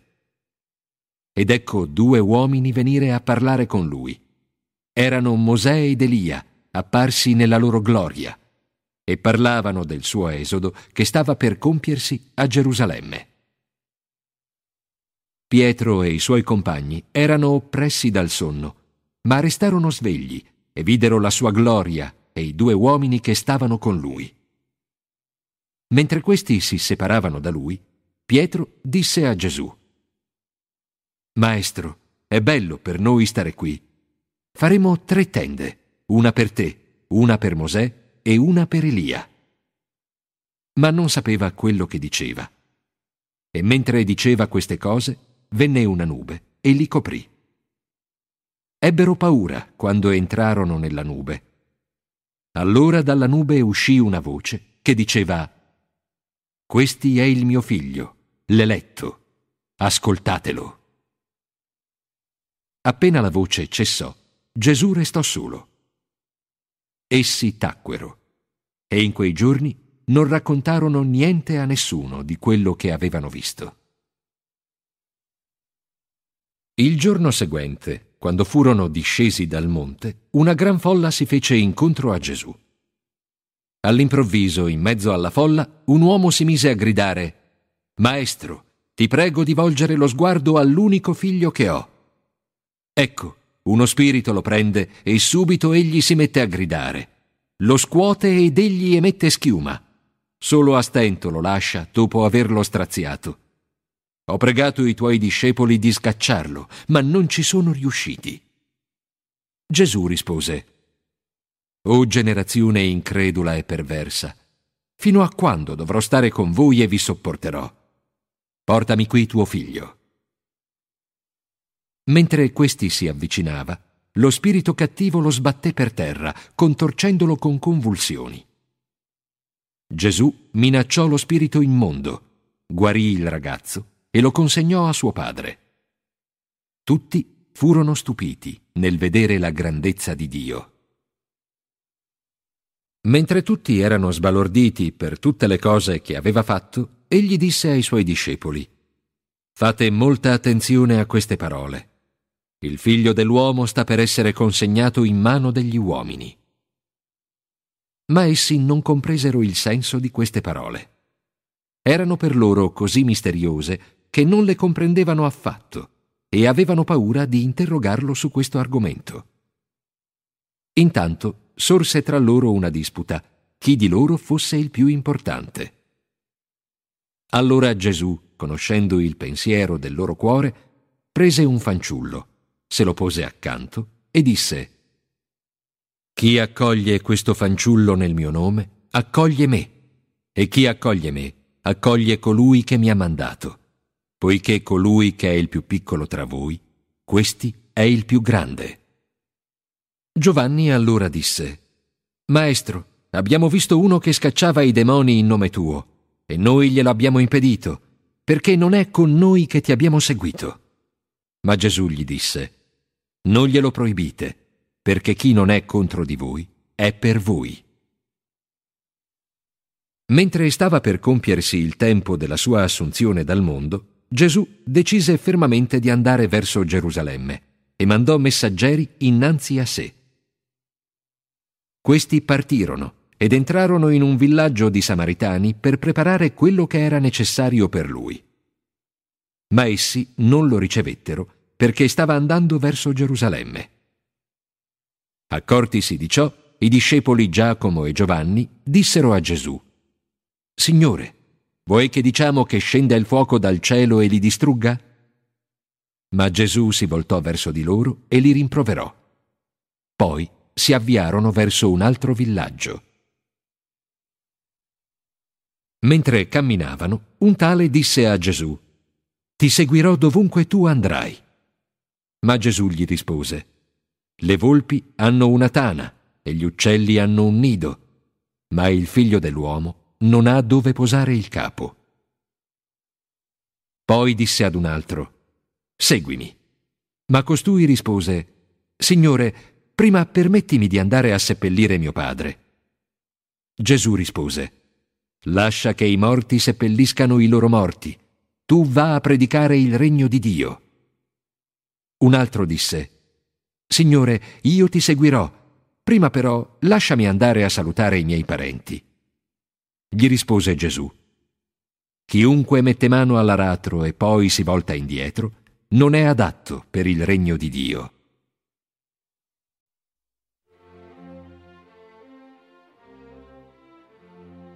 Dopo questi fatti, il Signore designò ancora altri settantadue discepoli e li inviò a due a due innanzi a sé in ogni città e luogo che egli stava per visitare.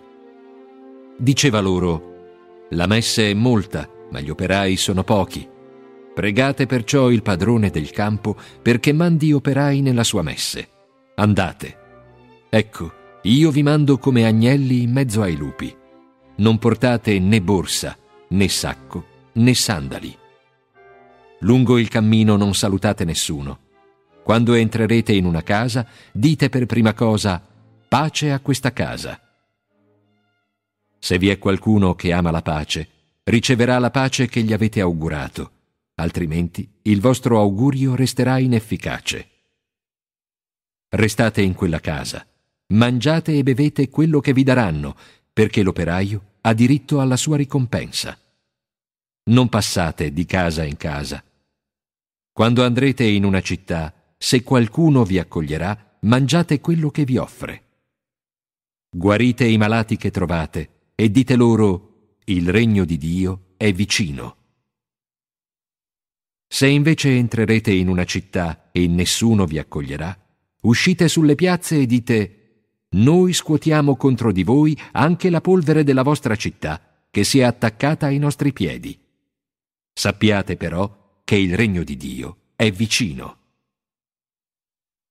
Io vi assicuro che nel giorno del giudizio gli abitanti di Sodoma saranno trattati meno duramente degli abitanti di quella città. Guai a te, Corazin, guai a te, Bezzaida perché se i miracoli compiuti tra voi fossero stati fatti a Tiro e a Sidone, già da tempo i loro abitanti si sarebbero convertiti, vestendo il sacco e coprendosi di cenere. Perciò nel giorno del giudizio gli abitanti di Tiro e di Sidone saranno trattati meno duramente di voi. E tu, Cafarnao, sarai forse innalzata fino al cielo? No, tu precipiterai nell'abisso. Chi ascolta voi, ascolta me. Chi disprezza voi, disprezza me. E chi disprezza me, disprezza colui che mi ha mandato. I settantadue discepoli tornarono pieni di gioia dicendo Signore, anche i demoni ci obbediscono quando invochiamo il tuo nome. Egli disse loro Io vedevo Satana precipitare dal cielo come un fulmine. Io vi ho dato il potere di calpestare serpenti e scorpioni e di annientare ogni potenza del nemico.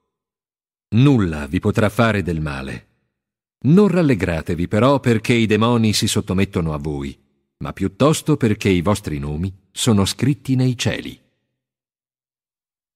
In quella stessa ora Gesù trasalì di gioia nello Spirito Santo e disse, Ti ringrazio, o Padre, Signore del cielo e della terra perché hai nascosto queste cose ai sapienti e agli intelligenti e le hai rivelate ai piccoli. Sì, Padre, perché così è piaciuto a te. Tutto mi è stato donato dal Padre mio, e nessuno conosce chi è il figlio se non il Padre, né chi è il Padre se non il figlio, e colui al quale il figlio lo voglia rivelare. Poi si voltò verso i discepoli li prese a parte e disse Beati gli occhi che vedono tutte queste cose. Vi dico infatti che molti profeti e re hanno desiderato vedere quello che voi vedete, ma non l'hanno visto, udire quello che voi udite, ma non l'hanno udito. Un dottore della legge, volendo metterlo alla prova, si alzò e disse Maestro, che cosa devo fare per avere la vita eterna? Gesù rispose che cosa sta scritto nella legge? Che cosa vi leggi? Quell'uomo disse, Ama il Signore Dio tuo con tutto il tuo cuore, con tutta la tua anima, con tutte le tue forze e con tutta la tua mente, e ama il prossimo come te stesso. Gesù gli disse, Hai risposto bene, fa questo e vivrai. Ma il dottore della legge, volendo giustificarsi, disse ancora a Gesù, ma chi è il mio prossimo? Gesù rispose, Un uomo scendeva da Gerusalemme verso Gerico quando incappò nei briganti. Questi gli portarono via tutto, lo percossero e poi se ne andarono lasciandolo mezzo morto. Per caso passò di là un sacerdote, vide l'uomo ferito e passò oltre, dall'altra parte della strada. Anche un levita passò per quel luogo Anch'egli lo vide e scansandolo proseguì. Invece un samaritano che era in viaggio gli passò accanto, lo vide e ne ebbe compassione. Gli si accostò, versò olio e vino sulle sue ferite e gliele fasciò. Poi lo caricò sul suo asino, lo portò a una locanda e fece tutto il possibile per aiutarlo. Il giorno seguente tirò fuori due monete, le diede all'albergatore e gli disse Abbi cura di lui e ciò che spenderai in più lo pagherò al mio ritorno. Quale di questi tre ti sembra sia stato il prossimo di colui che aveva incontrato i briganti? Il dottore della legge rispose quello che ebbe compassione di lui. Gesù allora gli disse Va e anche tu fa lo stesso. Mentre essi erano in cammino, Gesù entrò in un villaggio e una donna, che si chiamava Marta, lo accolse in casa sua. Sua sorella, di nome Maria, si sedette ai piedi del Signore e stava ad ascoltare la sua parola. Marta invece era assorbita per il grande servizio. Perciò si fece avanti e disse Signore, non vedi che mia sorella mi ha lasciata sola a servire? Dille dunque di aiutarmi. Ma Gesù le rispose, Marta, Marta, tu ti affanni e ti preoccupi di troppe cose, invece una sola è la cosa necessaria. Maria ha scelto la parte migliore, che nessuno le toglierà.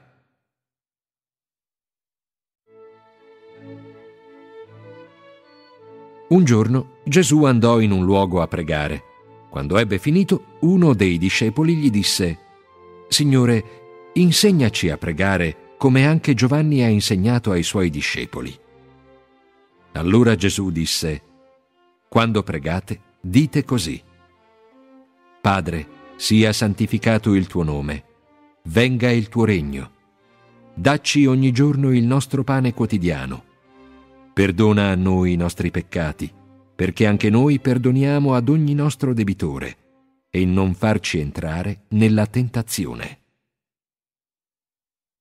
Poi disse loro, Chi di voi, se ha un amico e va da lui a mezzanotte a dirgli, Amico, prestami tre pani perché è arrivato da me un amico di passaggio e non ho nulla in casa da dargli. Se quello dall'interno gli risponde, Non mi dare noia, la porta è già chiusa e i miei bambini sono già a letto con me, non posso alzarmi per darti ciò che chiedi. Vi dico che se non si alzerà a darglieli perché egli è amico, si alzerà e gli darà quanto ha bisogno perché l'altro insiste. Perciò vi dico, chiedete e vi sarà dato, cercate e troverete, bussate e vi sarà aperto. Perché chiunque chiede ottiene, chi cerca trova, a chi bussa viene aperto. Tra di voi, quale padre darà a suo figlio che lo richiede un serpente invece che un pesce? Oppure se gli chiede un uovo, gli darà uno scorpione? Dunque, se voi, cattivi come siete, sapete dare cose buone ai vostri figli, quanto più il Padre vostro celeste darà lo Spirito Santo a quelli che glielo chiedono. Gesù stava scacciando un demonio che aveva reso muto un uomo.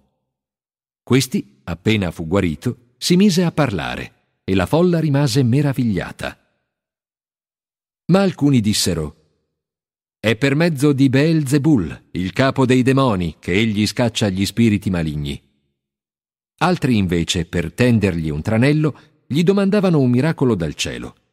Ma Gesù, conoscendo le loro intenzioni, disse loro, Ogni regno diviso contro se stesso va in rovina e una casa crolla sull'altra.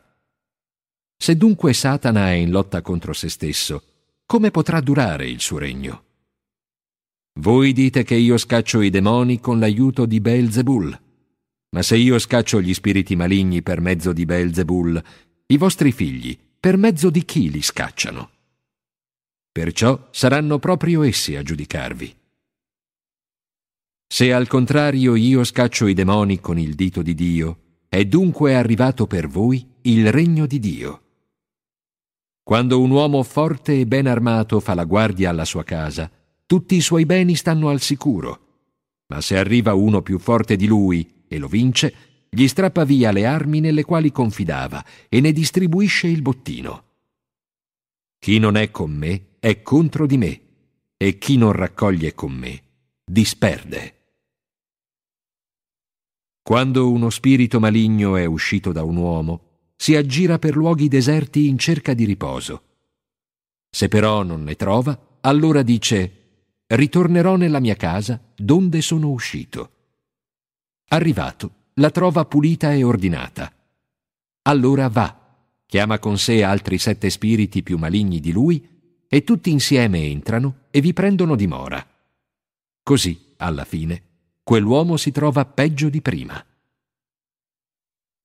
Mentre parlava così, una donna dalla folla alzò la voce e disse Beato il ventre che ti ha portato e il seno che ti ha allattato. Ma Gesù disse Beati piuttosto quelli che ascoltano la parola di Dio e la mettono in pratica. Mentre la gente si affollava intorno a Gesù, egli cominciò a dire questa generazione è davvero una generazione malvagia.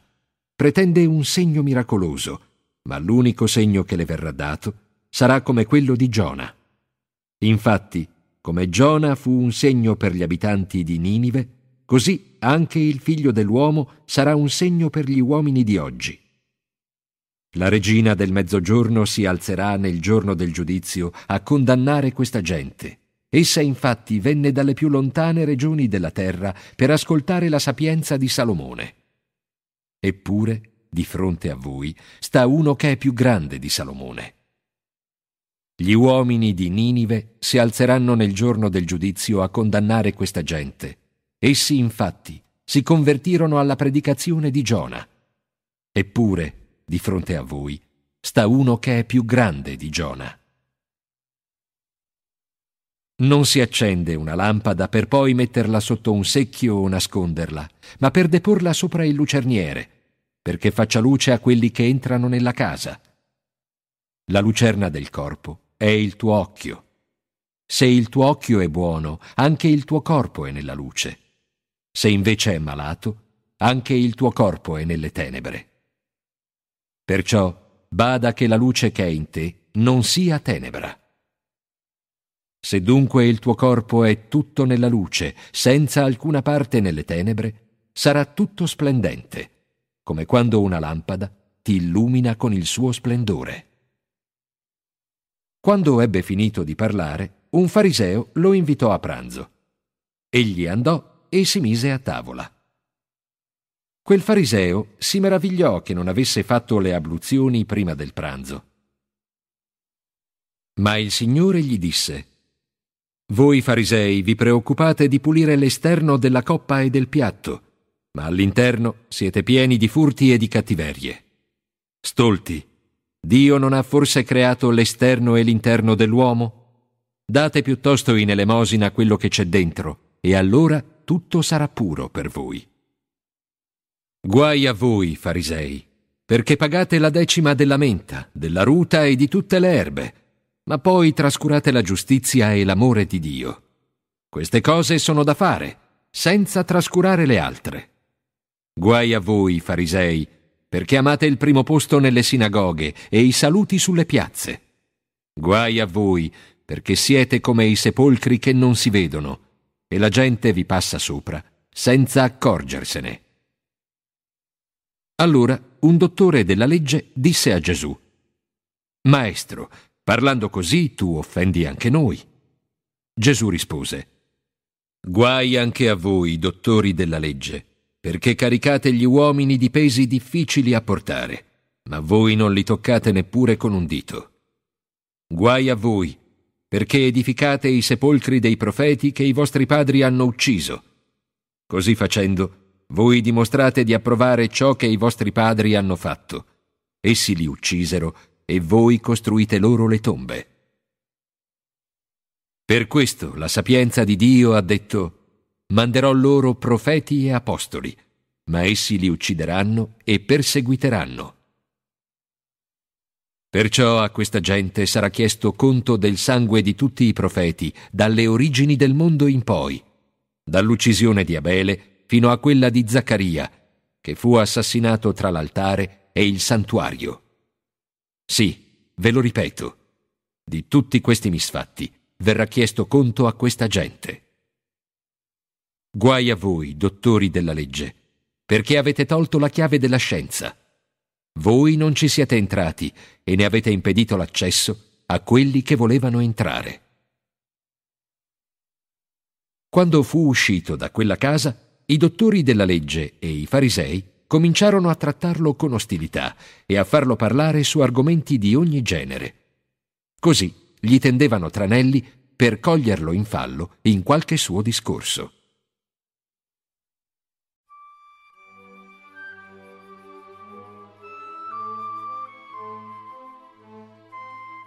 Nel frattempo, radunatesi alcune migliaia di persone che si accalcavano l'una contro l'altra, Gesù cominciò a dire ai suoi discepoli, Per prima cosa, guardatevi dal lievito dei farisei, che è l'ipocrisia. Non vi è nulla di coperto che non sarà svelato, nulla di nascosto che non sarà conosciuto. Perciò quello che avete detto in segreto sarà udito alla luce del giorno e ciò che avete sussurrato all'orecchio nell'interno della casa sarà proclamato sulle terrazze. A voi, amici miei, dico, non temete coloro che possono togliervi la vita, ma non possono fare niente di più. Vi dirò invece chi dovete temere. Temete colui che dopo la morte vi può gettare nella genna. Sì, ve lo ripeto, è costui che dovete temere. Cinque passeri non si vendono forse per due soldi? Eppure neanche uno di essi è dimenticato da Dio. Anche i capelli del vostro capo sono tutti contati. Dunque non abbiate paura, voi valete più di molti passeri. Inoltre vi dico, chiunque mi riconoscerà davanti agli uomini, anche il figlio dell'uomo lo riconoscerà davanti agli angeli di Dio. Ma chi mi rinnegherà davanti agli uomini, anch'io lo rinnegherò davanti agli angeli di Dio. Chiunque parlerà contro il figlio dell'uomo potrà essere perdonato, ma chi avrà bestemmiato contro lo Spirito Santo non otterrà il perdono. Quando vi porteranno nelle sinagoghe, davanti ai magistrati e alle autorità, non preoccupatevi di quello che dovrete dire per difendervi. Lo Spirito Santo vi insegnerà quello che dovrete dire in quel momento. Un tale tra la folla gli disse Maestro, di a mio fratello di spartire con me l'eredità. Ma egli rispose Amico, chi mi ha costituito come giudice o come mediatore sui vostri beni? E disse loro Badate di tenervi lontano da ogni cupidigia, perché anche se uno è molto ricco, la sua vita non dipende dai suoi beni. Poi raccontò loro una parabola. Le terre di un uomo ricco avevano dato un buon raccolto. Egli ragionava tra sé così. Ora non ho più dove mettere i miei raccolti. Che cosa farò? E disse, farò così. Demolirò i miei magazzini e ne costruirò altri più grandi, così che vi raccoglierò tutto il grano e i miei beni. Poi dirò a me stesso, bene, ora hai fatto molte provviste per molti anni. Riposati, mangia, bevi e divertiti. Ma Dio gli disse, Stolto, questa stessa notte dovrai morire, e a chi andranno le ricchezze che hai accumulato? Così accade a chi accumula ricchezze solo per sé e non si arricchisce davanti a Dio. Poi disse ai discepoli, Per questo vi dico, non preoccupatevi troppo del cibo di cui avete bisogno per vivere, né del vestito di cui avete bisogno per coprirvi. La vita vale più del cibo e il corpo più del vestito. Guardate i corvi. Non seminano e non mietono, non hanno ripostiglio né granaio, eppure Dio li nutre. Ebbene, voi valete più degli uccelli. Chi di voi, per quanto si dia da fare, può aggiungere un'ora in più alla sua vita? Se dunque non potete fare neppure così poco, perché vi preoccupate per il resto? Guardate i gigli del campo. Non lavorano e non si fanno vestiti. Eppure io vi dico che neanche Salomone, con tutta la sua ricchezza, ha mai avuto un vestito così bello. Se dunque Dio veste così bene i fiori del campo, che oggi ci sono e il giorno dopo vengono bruciati, a maggior ragione darà un vestito a voi, gente di poca fede. Perciò non state sempre in ansia nel cercare che cosa mangerete o che cosa berrete, di tutte queste cose si preoccupano gli altri, quelli che non conoscono Dio. Ma voi avete un Padre che sa ciò di cui avete bisogno. Cercate piuttosto il regno di Dio e tutto il resto vi sarà dato in aggiunta. Non temere, piccolo gregge, perché al Padre vostro è piaciuto di darvi il suo regno. Vendete quello che possedete e datelo in elemosina. Fatevi borse che non si consumano, procuratevi un tesoro sicuro in cielo, dove i ladri non possono arrivare e le tarme distruggere. Perché dove è il vostro tesoro, là sarà anche il vostro cuore. Siate sempre pronti, con i fianchi cinti e le lucerne accese. Siate anche voi come quei servi che aspettano il padrone quando torna dalle nozze per essere pronti ad aprirgli appena arriva e bussa. Beati quei servi che il padrone al suo ritorno troverà ancora svegli. Vi assicuro che egli prenderà un grembiule, li farà sedere a tavola e si metterà a servirli. E se arrivando nel mezzo della notte o prima dell'alba troverai i suoi servi ancora svegli, beati loro. Cercate di capire. Se il padrone di casa conoscesse a che ora viene il ladro, non si lascerebbe scassinare la casa. Anche voi tenetevi pronti, perché il figlio dell'uomo verrà quando voi non ve l'aspettate. Allora Pietro disse, Signore, questa parabola la dici solo per noi o per tutti? Il Signore rispose, Chi è dunque l'amministratore fedele e saggio? Il padrone lo porrà a capo dei suoi servi perché a tempo debito dia a ciascuno la sua razione di cibo. Beato quel servo se il padrone arrivando lo troverà al suo lavoro. Vi assicuro che gli affiderà l'amministrazione di tutti i suoi averi. Ma se quel servo pensasse tra sé, il padrone tarda a venire, e cominciasse a maltrattare i servi e le serve, a mangiare e bere e a ubriacarsi, il suo padrone arriverà nel giorno in cui meno se l'aspetta e in un'ora che non sa. Lo punirà severamente e lo porrà nel numero dei servi infedeli. Il servo che conosce la volontà del padrone ma non la esegue con prontezza sarà severamente punito. Quel servo invece che non conoscendo quel che vuole il padrone si comporterà in modo da meritare una punizione, sarà punito meno severamente. Infatti, chi ha ricevuto molto dovrà render conto di molto, perché quanto più uno ha ricevuto, tanto più gli sarà chiesto. Sono venuto a gettare fuoco sulla terra e vorrei davvero che fosse già acceso. Ho un battesimo da ricevere e grande è la mia angoscia finché non l'avrò ricevuto. Pensate che io sia venuto per portare la pace tra gli uomini? No, ve l'assicuro, ma la divisione. D'ora in poi, se in una famiglia vi sono cinque persone, si divideranno tre contro due e due contro tre. Si divideranno il padre contro il figlio e il figlio contro il padre, la madre contro la figlia e la figlia contro la madre la suocera contro la nuora e la nuora contro la suocera. Diceva anche alle folle, quando vedete una nube che sale da ponente, voi dite subito presto pioverà, e così accade. Quando invece soffia lo scirocco, dite farà caldo, e così accade. Ipocriti, siete capaci di prevedere il tempo che farà, e come mai non sapete capire questo tempo? perché non giudicate da voi stessi ciò che è giusto? Quando vai con il tuo avversario dal giudice, lungo la strada cerca di trovare un accordo con lui, perché non ti trascini davanti al giudice, e il giudice ti consegni alla guardia, e la guardia ti getti in prigione. Ti assicuro che non ne uscirai finché non avrai pagato fino all'ultimo spicciolo.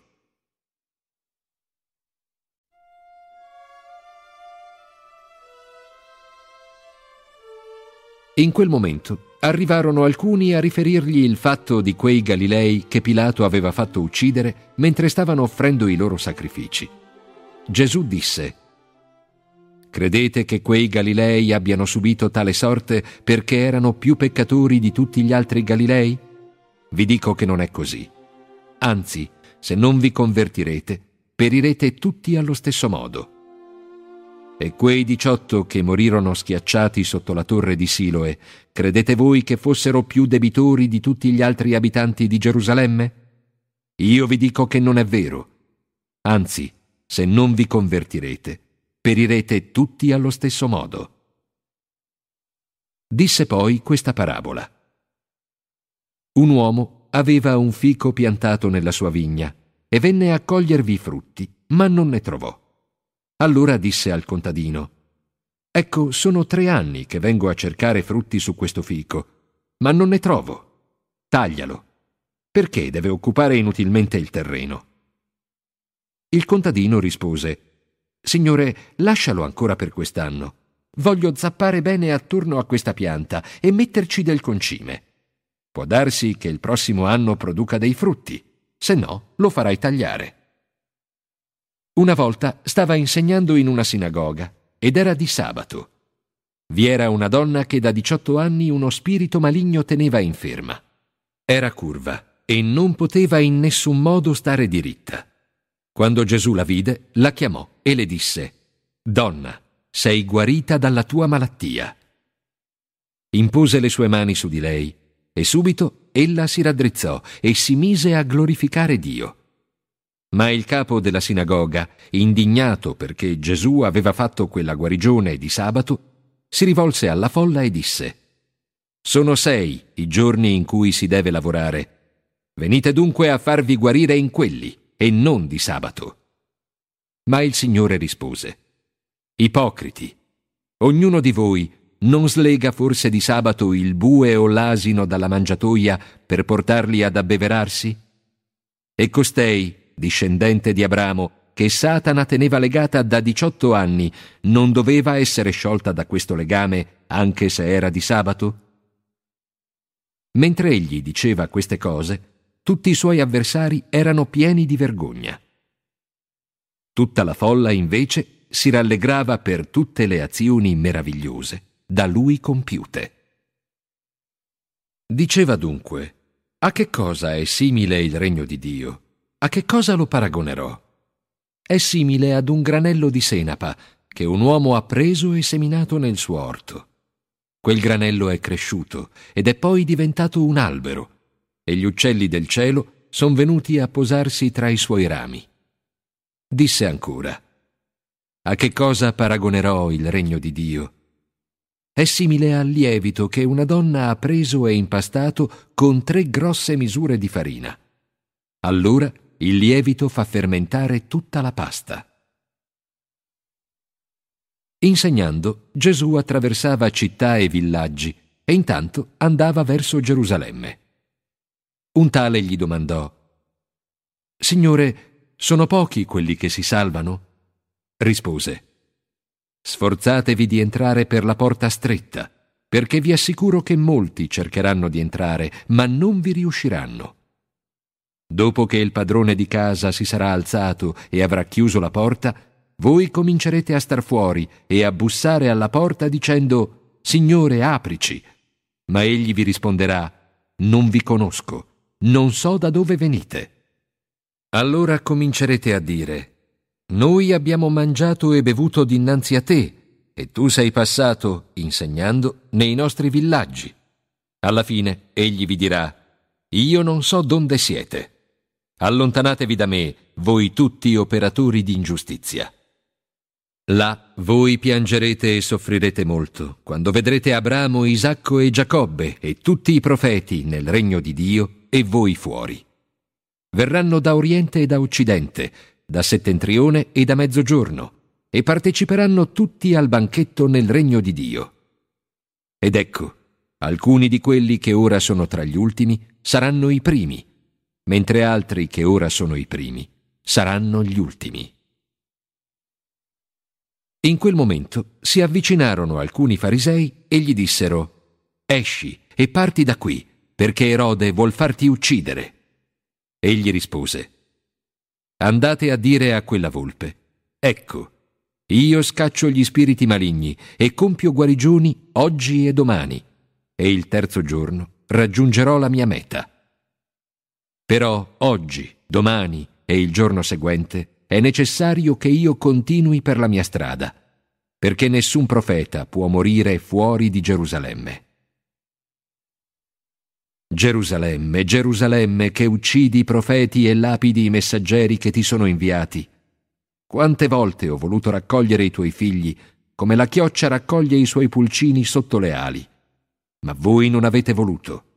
Ebbene, la vostra casa sarà abbandonata. Vi dico che non mi vedrete più fino a quando esclamerete Benedetto colui che viene nel nome del Signore.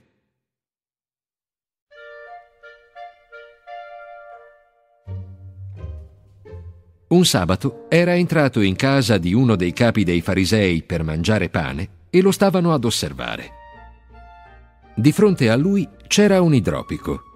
Rivolgendosi ai dottori della legge e ai farisei, Gesù disse, È lecito di sabato guarire o no? Ma essi restarono in silenzio.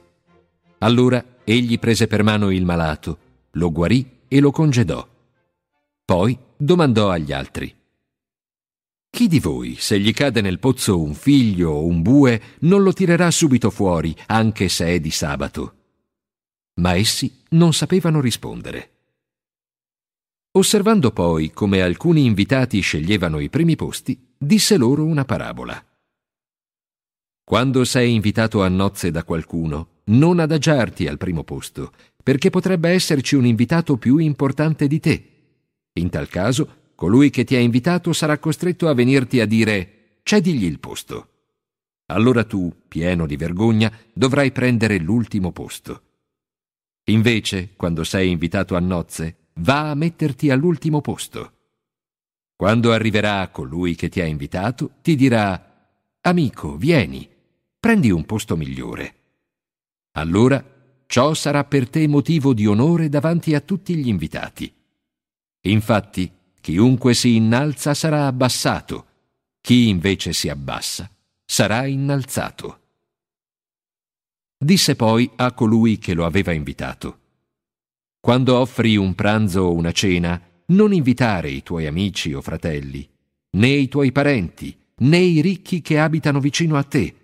Costoro, infatti, possono a loro volta invitarti, e così tu puoi avere il contraccambio. Invece, quando offri un banchetto, invita poveri, storpi, zoppi, ciechi, e sarai beato, perché essi non hanno la possibilità di ricambiarti. Infatti, sarai contraccambiato nella risurrezione dei giusti. Uno degli invitati, udite queste parole, esclamò Beato chi mangia il pane nel regno di Dio. Gesù rispose Un uomo fece un grande banchetto e invitò molta gente. All'ora del pranzo mandò un suo servo a dire agli invitati Venite, tutto è pronto. Ma tutti, uno dopo l'altro, cominciarono a scusarsi. Uno disse Ho comprato un campo e devo andare a vederlo. Ti prego di scusarmi. Un altro disse Ho comprato cinque paia di buoi e sto andando a provarli. Ti prego di scusarmi. Un altro ancora disse Ho preso moglie e perciò non posso venire. Ritornato dal suo padrone, il servo gli riferì tutto questo. Allora il padrone di casa, pieno di sdegno, disse al servo Esci presto per le piazze e per le vie della città e conduci qui poveri, storpi, ciechi e zoppi. Il servo poi disse al padrone Signore, il tuo ordine è stato eseguito, ma c'è ancora posto. Allora il padrone disse al servo Esci per le strade e lungo le siepi e forzali a venire, perché la mia casa sia piena di gente. Vi dico, infatti, nessuno di quegli uomini che erano stati invitati gusterà la mia cena. Grandi folle andavano con lui.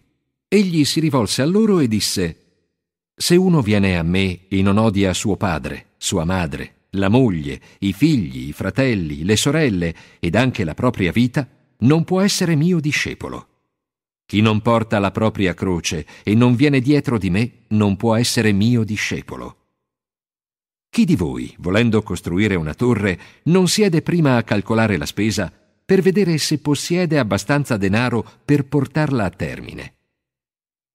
Perché non capiti che se getta le fondamenta e non è in grado di finire i lavori, la gente che vede cominci a schernirlo e a dire Costui ha cominciato a costruire e non è stato capace di portare a termine i lavori.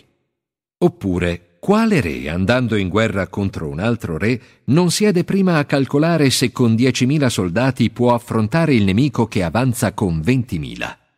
Se vede che non è possibile, mentre il nemico è ancora lontano, gli manda messaggeri a chiedere quali sono le condizioni per la pace. Così dunque, chiunque di voi non rinuncia a tutti i propri beni, non può essere mio discepolo. Il sale è buono, ma se perde il suo sapore, con che cosa gli si renderà il sapore? Non serve né per la terra né per il concime, perciò lo si butta via. Chi ha orecchi cerchi di capire.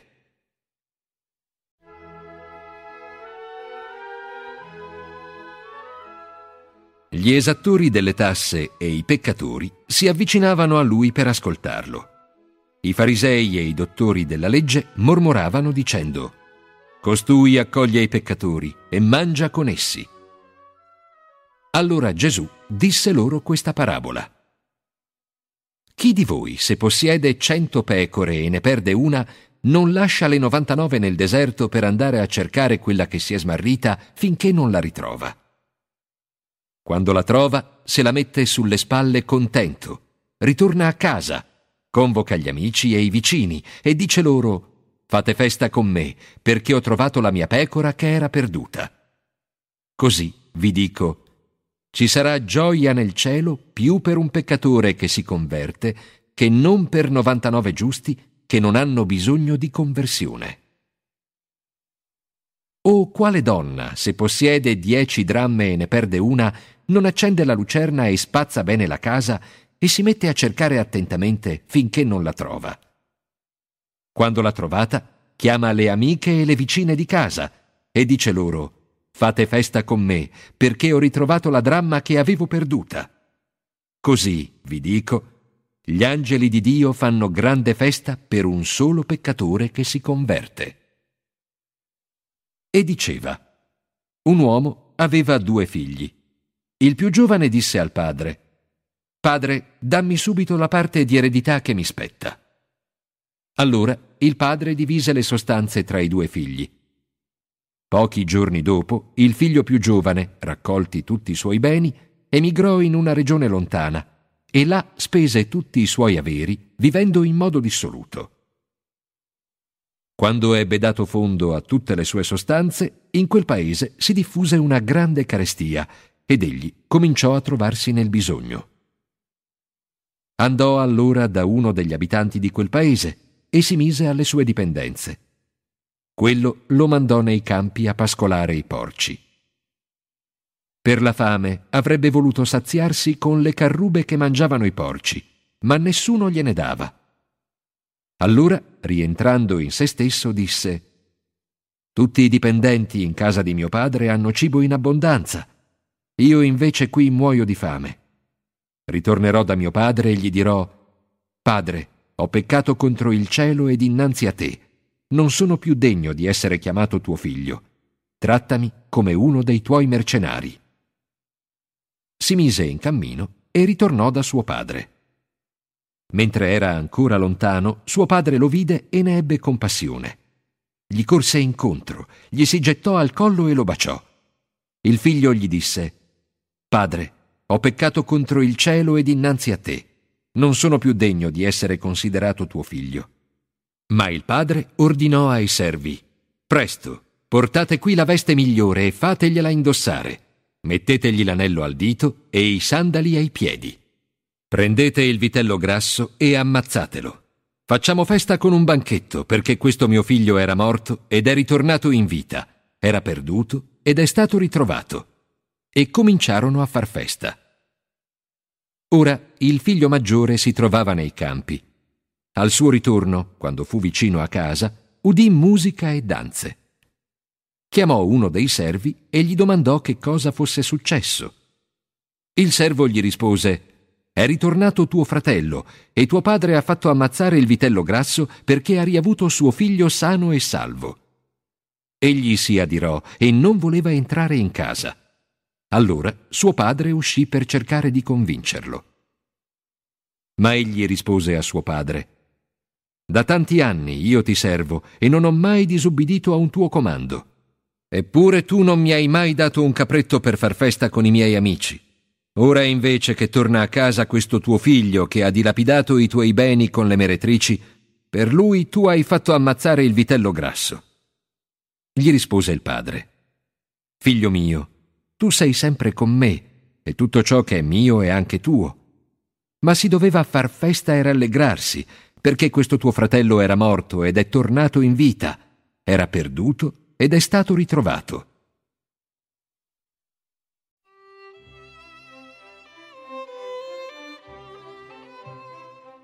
Diceva anche ai discepoli, un uomo ricco aveva un amministratore e questi fu accusato dinanzi a lui di aver dissipato i suoi beni. Il padrone lo chiamò e gli disse, È vero quello che sento dire di te? Rendi conto della tua amministrazione, perché da questo momento non potrai più amministrare. L'amministratore disse fra sé, Che cosa farò ora che il mio padrone mi ha tolto l'amministrazione? Non ho forza per zappare e a chiedere l'elemosina mi vergogno. So io che farò perché quando mi sarà tolta l'amministrazione mi accolgano nelle loro case. Chiamò ad uno ad uno quelli che avevano debiti con il suo padrone e disse al primo, Tu quanto devi al mio padrone? Quello rispose, Cento barili di olio. Gli disse, Prendi il tuo foglio, siediti e scrivi cinquanta. Poi disse ad un altro, E tu quanto devi? Quello rispose, cento misure di grano. Gli disse, prendi il tuo foglio e scrivi ottanta. Il padrone lodò quell'amministratore disonesto perché aveva agito con scaltrezza. Infatti, i figli di questo mondo, nei loro rapporti con gli altri, sono più astuti dei figli della luce. E io vi dico, fatevi degli amici con la ricchezza ingiusta, perché quando essa verrà a mancare vi accolgano nelle tende eterne. Chi è fedele in cosa di poco conto è fedele anche in cosa importante, e chi è disonesto nelle piccole cose è disonesto anche in quelle importanti. Perciò, se non siete stati fedeli nella ricchezza ingiusta, chi vi affiderà quella vera? E se non siete stati fedeli nella ricchezza altrui, chi vi darà la vostra? Nessun servo può servire a due padroni, o odierà l'uno e amerà l'altro, oppure preferirà l'uno e disprezzerà l'altro. Non potete servire Dio e Mammona. Ora i farisei, che erano amanti del denaro, stavano ad ascoltare tutte queste cose e lo deridevano. Ed egli disse loro, Voi siete coloro che si mostrano giusti davanti agli uomini, ma Dio conosce i vostri cuori. Infatti ciò che gli uomini apprezzano molto, Dio lo considera senza valore. La legge e i profeti arrivano fino a Giovanni. Da allora in poi il regno di Dio viene annunziato ed ognuno fa di tutto per entrarci. È più facile che finiscano il cielo e la terra piuttosto che cada una sola parola della legge, anche la più piccola. Chiunque ripudia la propria moglie e ne sposa un'altra, commette adulterio, e chi sposa una donna ripudiata dal marito, commette adulterio. C'era un uomo ricco che portava vesti di porpora e di bisso e faceva festa ogni giorno con grandi banchetti. Un povero, di nome Lazzaro, sedeva alla sua porta a mendicare, tutto coperto di piaghe, bramoso di sfamarsi con gli avanzi che cadevano dalla mensa del ricco. Perfino i cani venivano a leccare le sue piaghe. Un giorno il povero morì e fu portato dagli angeli nel seno di Abramo. Poi morì anche il ricco e fu sepolto.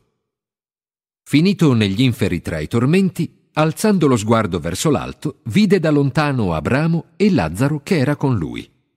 Allora gridò, Padre Abramo, abbi pietà di me e manda Lazzaro a intingere nell'acqua la punta del dito e a bagnarmi la lingua, perché soffro terribilmente in questa fiamma. Ma Abramo rispose, Figlio, Ricordati che hai ricevuto la tua parte di beni durante la tua vita. e Lazzaro parimenti le sofferenze. Ma adesso lui è consolato, tu invece sei tormentato. Per di più, tra noi e voi c'è un grande abisso.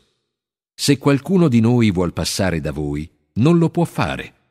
Così pure nessuno di voi può venire da noi. E quello disse, Allora padre, ti supplico di mandarlo a casa di mio padre. Ho cinque fratelli e vorrei che li ammonisca a non venire anch'essi in questo luogo di tormento. Abramo rispose, Hanno Mosè i profeti, li ascoltino. Quello replicò, No, padre Abramo, ma se qualcuno dai morti andrà da loro, cambieranno modo di vivere. Abramo disse, Se non ascoltano Mosè i profeti, non si lasceranno convincere neppure se qualcuno risorge dai morti.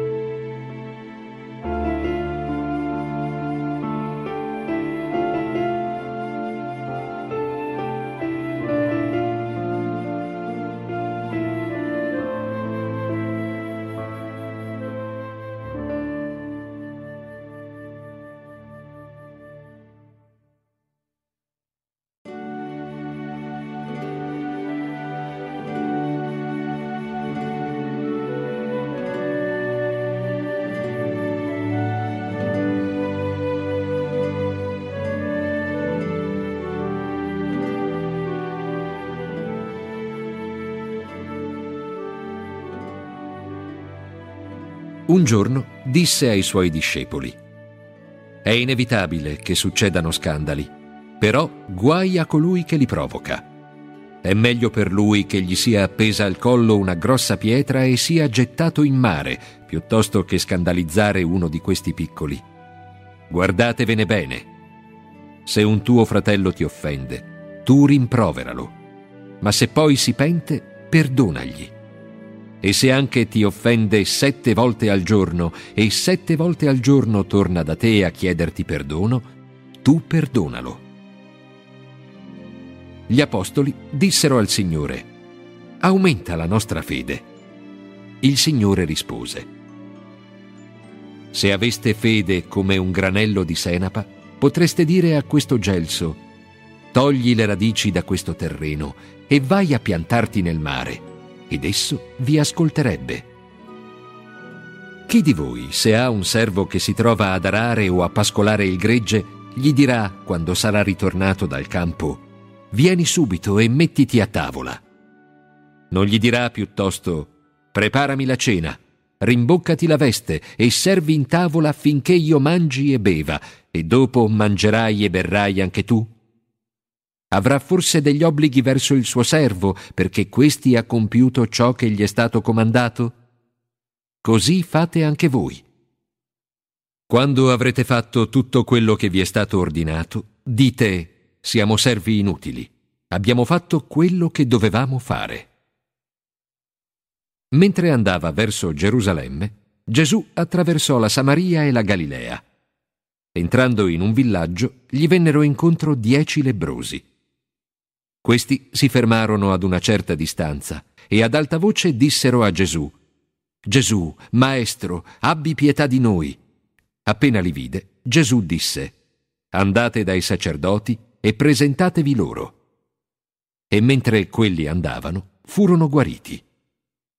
Uno di loro, appena vide di essere guarito, tornò indietro glorificando Dio a gran voce e si gettò bocconi per terra ai piedi di Gesù per ringraziarlo. Era un samaritano. Gesù allora disse, Non sono stati guariti tutti e dieci? Dove sono gli altri nove? Non è ritornato nessun altro a ringraziare Dio all'infuori di questo straniero? Egli disse, Alzati e va, la tua fede ti ha salvato. I farisei gli domandarono, Quando viene il regno di Dio? Egli rispose, il regno di Dio non viene in modo che si possa osservare. Nessuno potrà dire eccolo qui o eccolo là, perché il regno di Dio è già in mezzo a voi. Poi disse ai discepoli, Verranno tempi nei quali desidererete vedere uno solo dei giorni del figlio dell'uomo, ma non lo vedrete. Vi diranno, eccolo qui, oppure eccolo là, ma voi non vi muovete, non seguiteli. Come infatti il lampo guizza da un estremo all'altro del cielo e illumina ogni cosa, così sarà il figlio dell'uomo nel suo giorno.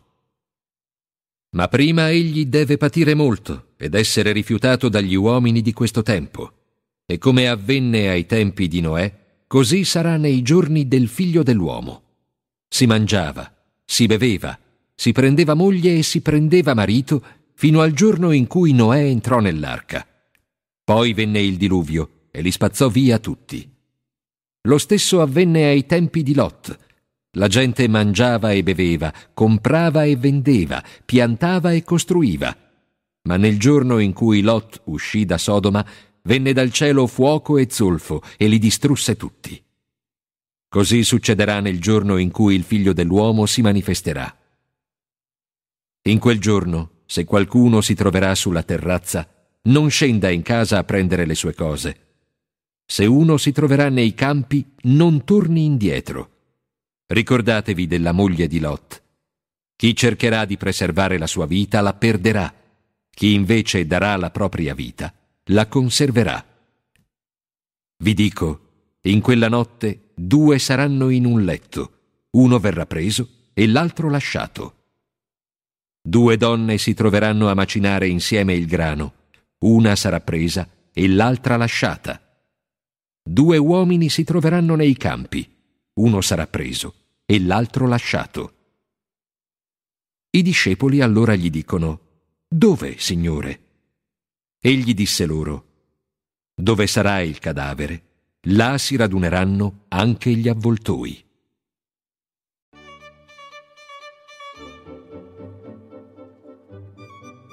Raccontò loro una parabola per mostrare che dovevano pregare sempre senza stancarsi mai.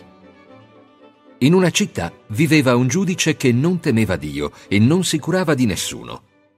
Nella stessa città viveva una vedova che andava da lui e gli chiedeva Fammi giustizia contro il mio avversario. Per un po' di tempo il giudice non volle, ma alla fine disse tra sé Anche se non temo Dio e non mi prendo cura degli uomini, tuttavia le farò giustizia e così non verrà continuamente a seccarmi. E il Signore soggiunse Avete udito ciò che dice il giudice ingiusto? E Dio non farà giustizia ai suoi eletti che lo invocano giorno e notte? Tarderà ad aiutarli? Vi dico che farà loro giustizia prontamente. Ma il figlio dell'uomo, quando verrà, troverà la fede sulla terra? Disse poi un'altra parabola per alcuni che erano persuasi di essere giusti e disprezzavano gli altri. Due uomini salirono al Tempio per pregare. Uno era fariseo e l'altro pubblicano. Il fariseo se ne stava in piedi e pregava così tra sé. Oh Dio, ti ringrazio perché non sono come gli altri uomini, rapaci, ingiusti, adulteri e neppure come questo pubblicano. Io digiuno due volte alla settimana e offro la decima parte di quello che possiedo. Il pubblicano, invece, si fermò a distanza e non osava neppure alzare lo sguardo al cielo, ma si batteva il petto dicendo O Dio, sii benigno con me, peccatore. Vi dico che questi tornò a casa giustificato, l'altro invece no, perché chi si esalta sarà umiliato e chi si umilia sarà esaltato. Gli presentavano anche dei bimbi perché li toccasse, ma i discepoli, vedendo questo, li sgridavano. Allora Gesù li chiamò vicino a sé e disse, Lasciate che i fanciulli vengano a me e non glielo impedite, perché il regno di Dio è di quelli che sono simili a loro. In verità vi dico, chi non accoglie il regno di Dio come un fanciullo, non vi entrerà. E un capo lo interrogò. Maestro buono, che cosa devo fare per ottenere la vita eterna? Gesù gli rispose, perché mi dici buono? Nessuno è buono, tranne Dio. Conosci i comandamenti. Non commettere adulterio, non uccidere, non rubare, non dire il falso, ama tuo padre e tua madre. Quell'uomo disse, Tutto questo l'ho osservato fin dalla mia giovinezza. Udito ciò, Gesù gli disse, Ti manca ancora una cosa. Vendi tutto quello che hai e dallo ai poveri così avrai un tesoro nei cieli. Poi vieni e seguimi. Ma quello, udite queste parole, diventò molto triste. Era infatti molto ricco. Gesù, notando la sua tristezza, disse, Come è difficile per coloro che sono ricchi entrare nel regno di Dio. È più facile che un cammello passi attraverso la cruna di un ago, piuttosto che un ricco entri nel regno di Dio. Quelli che ascoltavano domandarono, Ma allora chi può salvarsi? Egli rispose, Ciò che è impossibile agli uomini è possibile a Dio. Pietro allora disse, Vedi, noi abbiamo lasciato le nostre cose e ti abbiamo seguito. Gesù rispose loro, In verità vi dico, non c'è nessuno che abbia lasciato casa, moglie, fratelli, genitori e figli per il regno di Dio che non riceva molto di più in questo tempo e nel secolo a venire la vita eterna. Poi prese con sé i dodici e disse loro, Ecco che saliamo a Gerusalemme e si compirà tutto quello che è stato scritto dai profeti circa il figlio dell'uomo. Sarà consegnato ai pagani sarà insultato, coperto di offese e disputi, e dopo averlo flagellato lo uccideranno. Ma il terzo giorno risusciterà.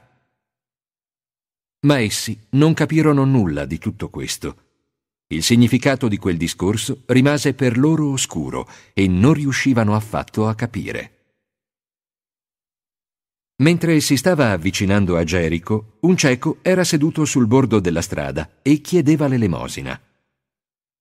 Sentendo passare la folla, domandò che cosa accadesse. Gli risposero: È Gesù di Nazareth che passa. Allora si mise a gridare: Gesù, figlio di Davide, abbi pietà di me. Quelli che camminavano davanti lo sgridavano per farlo tacere, ma il cieco gridava ancor più forte: Figlio di Davide, abbi pietà di me. Gesù allora si fermò e ordinò che gli portassero il cieco. Quando fu vicino, gli domandò, Che cosa vuoi che faccia per te? Egli rispose, Signore, che io ci veda. E Gesù gli disse, Vedi, la tua fede ti ha salvato. Subito ci vide di nuovo e si mise a seguirlo ringraziando Dio. Anche la gente che era presente, alla vista del fatto, si mise a lodare Dio.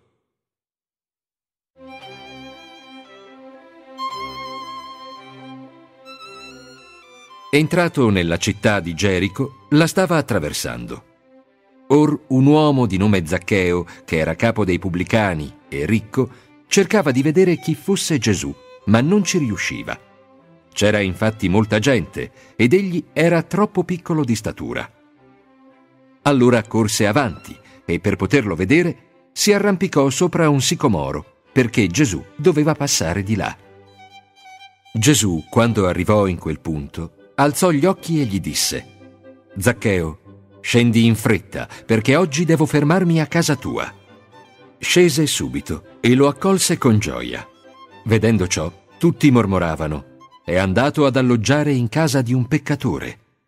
Ma Zaccheo, alzatosi, disse al Signore, Signore, io do ai poveri la metà dei miei beni, e se ho rubato a qualcuno, gli restituisco il quadruplo. Gesù gli rispose, Oggi la salvezza è entrata in questa casa, perché anch'egli è figlio di Abramo. Infatti, il figlio dell'uomo è venuto a cercare e a salvare ciò che era perduto. Mentre essi stavano ad ascoltare queste cose, Gesù raccontò quest'altra parabola perché era vicino a Gerusalemme ed essi credevano che la manifestazione del regno di Dio fosse imminente.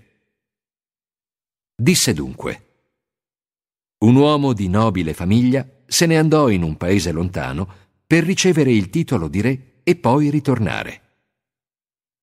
Chiamati dieci dei suoi servi, diede loro dieci mine, dicendo Fatele fruttificare fino a quando tornerò. Ma i suoi concittadini lo odiavano e gli mandarono dietro alcuni rappresentanti a dire Non vogliamo che costui regni su di noi. Ma quell'uomo divenne re e ritornò al suo paese e fece chiamare i servi ai quali aveva consegnato il denaro per vedere quanto ciascuno ne avesse ricavato. Si fece avanti il primo e disse Signore, la tua mina ne ha fruttato dieci. Gli rispose Bene, servo buono, poiché sei stato fedele nel poco, ricevi il governo sopra dieci città. Poi venne il secondo e disse Signore, la tua mina ne ha fruttato cinque. Anche a questo disse, anche tu avrai l'amministrazione di cinque città. Infine si fece avanti l'altro servo e disse, Signore, ecco la tua mina che ho nascosto in un fazzoletto. Ho avuto paura di te perché sei un uomo severo. Pretendi quello che non hai depositato e raccogli quello che non hai seminato. Gli rispose, dalle tue parole ti giudico, servo malvagio. Sapevi che sono un uomo severo, che pretendo quello che non ho depositato e raccolgo quello che non ho seminato. Perché allora non hai depositato il mio denaro alla banca? Al mio ritorno l'avrei ritirato con l'interesse. Disse poi ai presenti, Toglietegli la mina e datela a colui che ne ha dieci. Gli risposero, Signore, ne ha già dieci. Vi dico, chi ha riceverà ancora di più. Invece, a chi ha poco, sarà tolto anche quello che ha. Intanto conducete qui i miei nemici, quelli che non mi volevano come loro re. Conduceteli qui e uccideteli alla mia presenza. Dopo questi discorsi, Gesù camminava in testa agli altri, salendo a Gerusalemme. Quando fu vicino a Betfage e a Betania, presso il monte detto degli Ulivi, mandò avanti due discepoli dicendo Andate nel villaggio che sta qui di fronte. Entrando, troverete un asinello legato sul quale non è mai salito nessuno. Slegatelo e portatelo qui. Se qualcuno vi chiederà perché lo slegate, voi risponderete così. Il Signore ne ha bisogno. I due discepoli andarono e trovarono le cose come egli aveva detto. Mentre slegavano il puledro, i proprietari domandarono loro Perché slegate il puledro? Essi risposero Il Signore ne ha bisogno. Allora lo condussero a Gesù e dopo aver coperto il puledro con i loro mantelli, vi fecero montare Gesù. Via via che Gesù avanzava, la gente stendeva i mantelli sulla strada. Quando fu vicino alla discesa del Monte degli Ulivi, tutta la folla dei discepoli esultando, cominciò a lodare a gran voce Dio per tutti i miracoli che aveva visto. Gridavano Benedetto colui che viene nel nome del Signore, egli è il Re. In cielo pace e gloria nel più alto dei cieli. Allora alcuni farisei che si trovavano tra la folla gli dissero Maestro, fa tacere i tuoi discepoli. Ma egli rispose vi dico che se taceranno costoro, si metteranno a gridare le pietre. Quando fu vicino, alla vista della città, pianse su di essa dicendo Oh, se tu pure conoscessi in questo giorno quello che occorre alla tua pace. Ma ora ciò è stato nascosto ai tuoi occhi. Verranno sopra di te giorni nei quali i tuoi nemici ti circonderanno di trincee ti assedieranno e ti stringeranno da ogni parte. Distruggeranno te e i tuoi abitanti e non lasceranno in te pietra su pietra, perché tu non hai conosciuto il tempo nel quale sei stata visitata. Entrato poi nel tempio, si mise a cacciare quelli che facevano commercio, dicendo loro Sta scritto, la mia casa sarà casa di preghiera. Voi invece ne avete fatto una caverna di ladri e insegnava ogni giorno nel Tempio. I capi dei sacerdoti e i dottori della legge cercavano di farlo perire, e così anche i capi del popolo. Ma non sapevano come fare, perché tutto il popolo pendeva dalle sue labbra nell'ascoltarlo.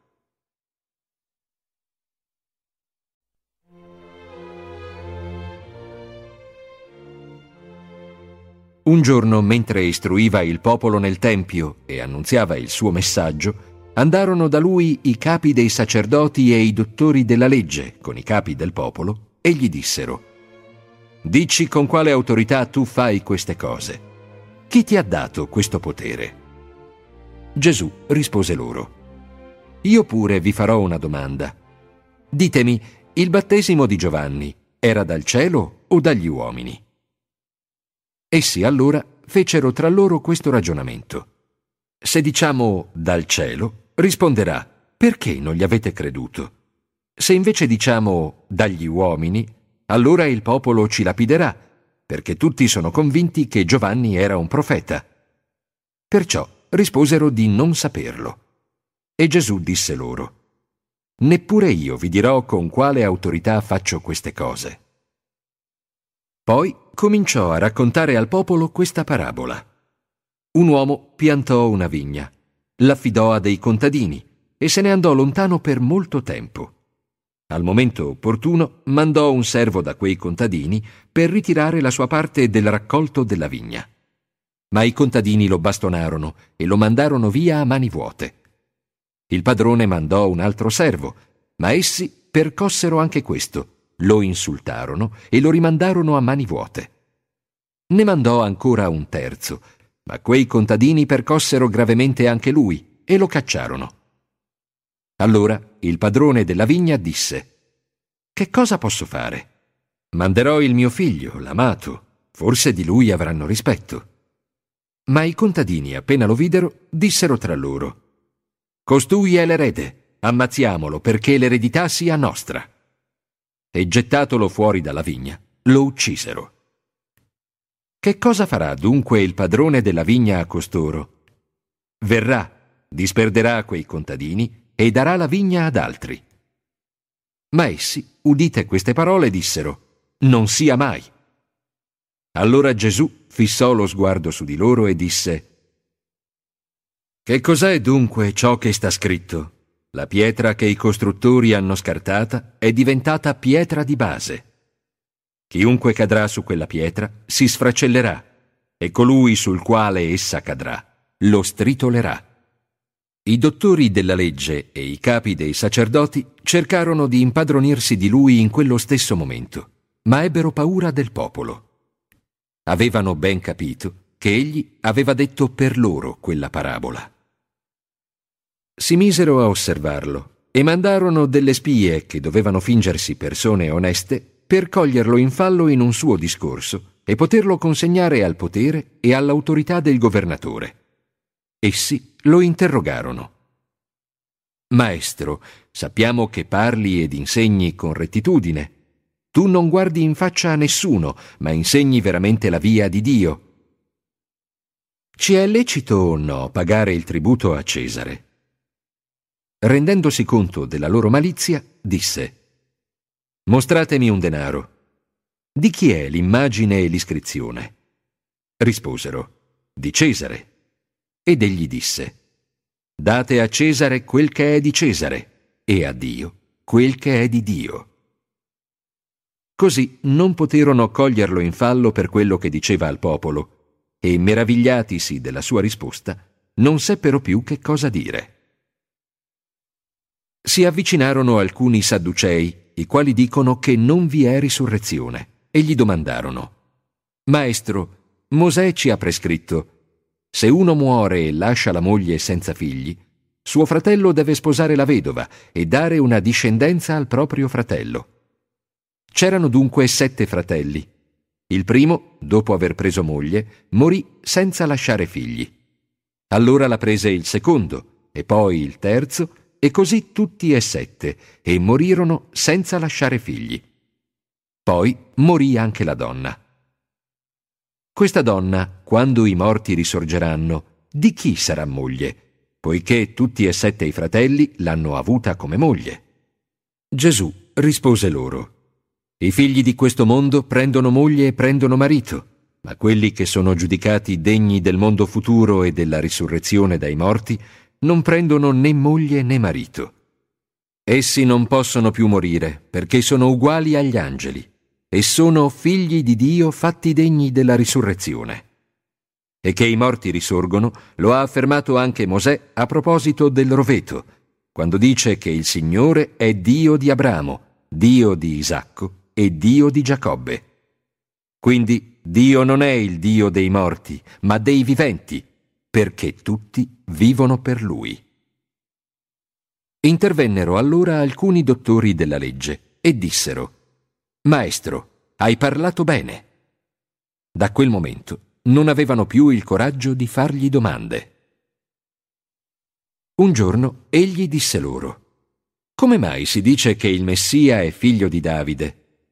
Nel libro dei Salmi lo stesso Davide dice, Il Signore ha detto al mio Signore, Siedi alla mia destra finché io ponga i tuoi nemici come sgabello sotto i tuoi piedi.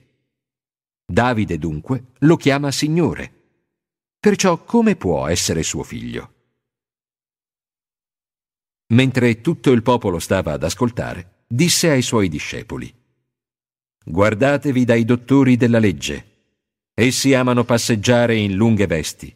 Desiderano essere salutati nelle piazze e occupare i posti d'onore nelle sinagoghe e i primi posti nei banchetti. Fanno lunghe preghiere per farsi vedere ma nello stesso tempo strappano alle vedove quello che ancora possiedono. Costoro saranno giudicati ben più severamente.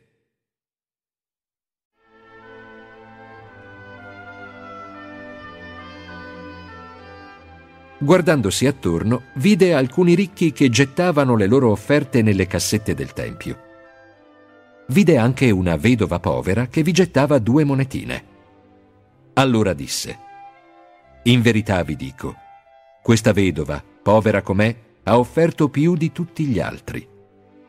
Tutti costoro, infatti, hanno dato come offerta parte del loro superfluo. Questa donna invece ha dato, nella sua miseria, tutto il necessario per vivere. Siccome alcuni parlavano del Tempio e dicevano che era molto bello per le pietre e per i doni votivi che lo adornavano, egli disse Verranno giorni in cui tutto quello che ammirate sarà distrutto e non rimarrà pietra su pietra. Ora lo interrogavano. Maestro, quando accadrà questo e quale sarà il segno che ciò sta per compiersi? Gesù rispose, Fate attenzione a non essere ingannati, perché molti verranno e si presenteranno con il mio nome dicendo Sono io e il tempo è vicino. Voi però non seguiteli. Quando sentirete parlare di guerre e di rivoluzioni, non abbiate paura. Devono infatti succedere prima queste cose, ma non significa che subito dopo ci sarà la fine. Allora diceva loro, un popolo si solleverà contro un altro popolo e un regno contro un altro regno. Ci saranno dappertutto terremoti, carestie e pestilenze. Vi saranno anche fenomeni spaventosi e segni grandiosi dal cielo.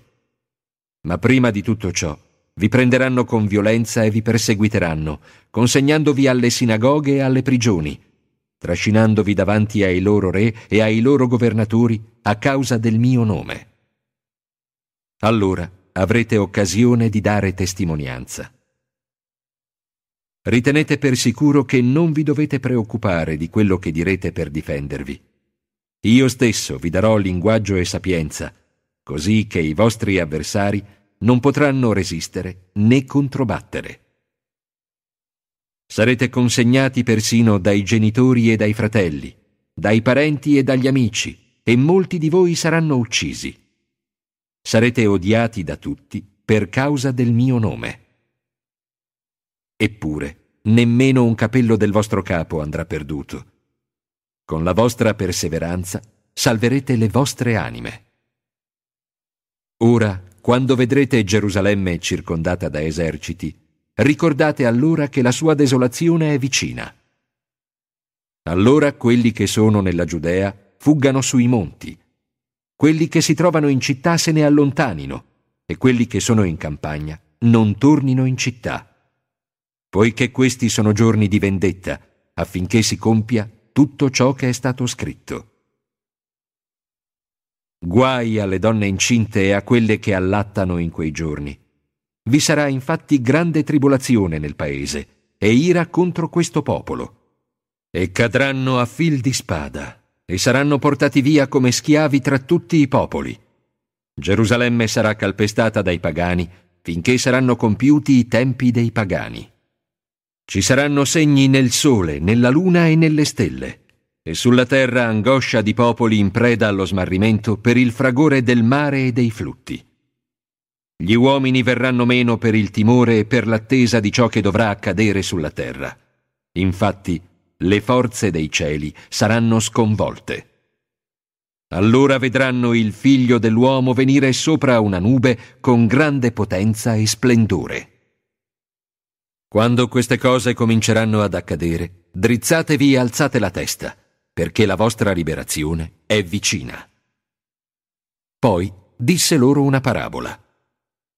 Guardate l'albero del fico e tutti gli altri alberi. Quando vedete che cominciano a germogliare, voi capite che l'estate è ormai vicina. Così pure, quando vedrete compiersi queste cose, sappiate che il regno di Dio è vicino. In verità vi dico, non passerà questa generazione prima che tutto questo avvenga. Il cielo e la terra passeranno, ma le mie parole non passeranno. State bene attenti che i vostri cuori non si intontiscano in dissipazioni, ubriachezze e preoccupazioni materiali, e che quel giorno non vi piombi addosso all'improvviso. Come un laccio esso si abbatterà sopra tutti coloro che popolano la faccia della terra. Vegliate e pregate in ogni momento per avere la forza di sfuggire a tutti questi mali che stanno per accadere e per comparire davanti al figlio dell'uomo. Durante il giorno insegnava nel Tempio, di notte usciva e se ne stava all'aperto sul Monte degli Ulivi. Ma già di buon mattino tutto il popolo andava nel Tempio per ascoltarlo.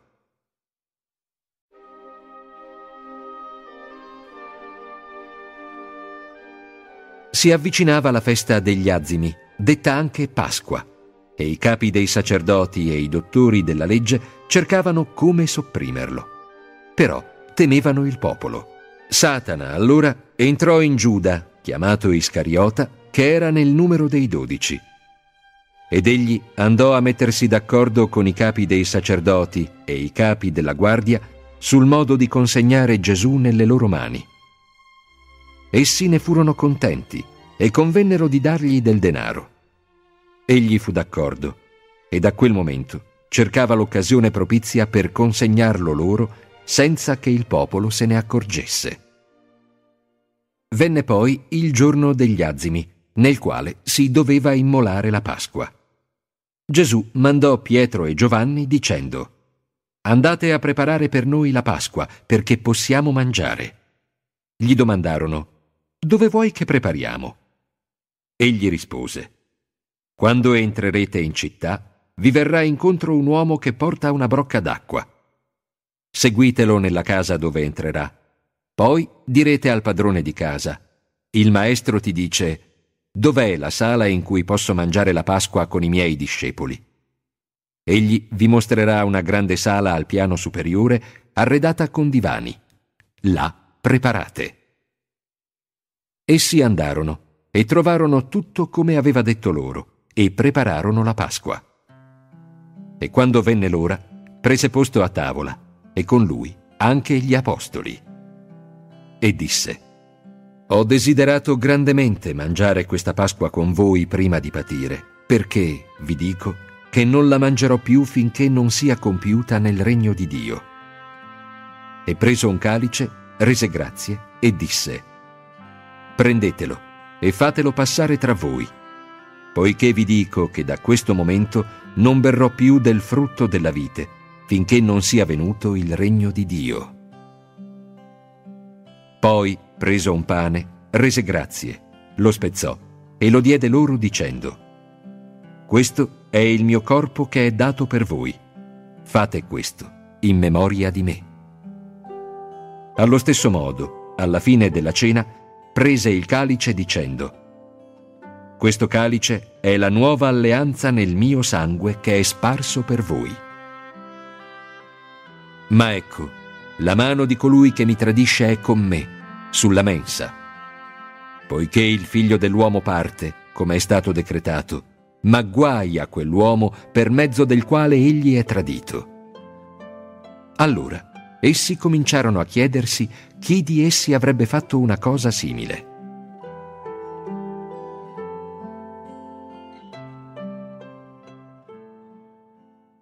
E tra loro sorse anche una discussione.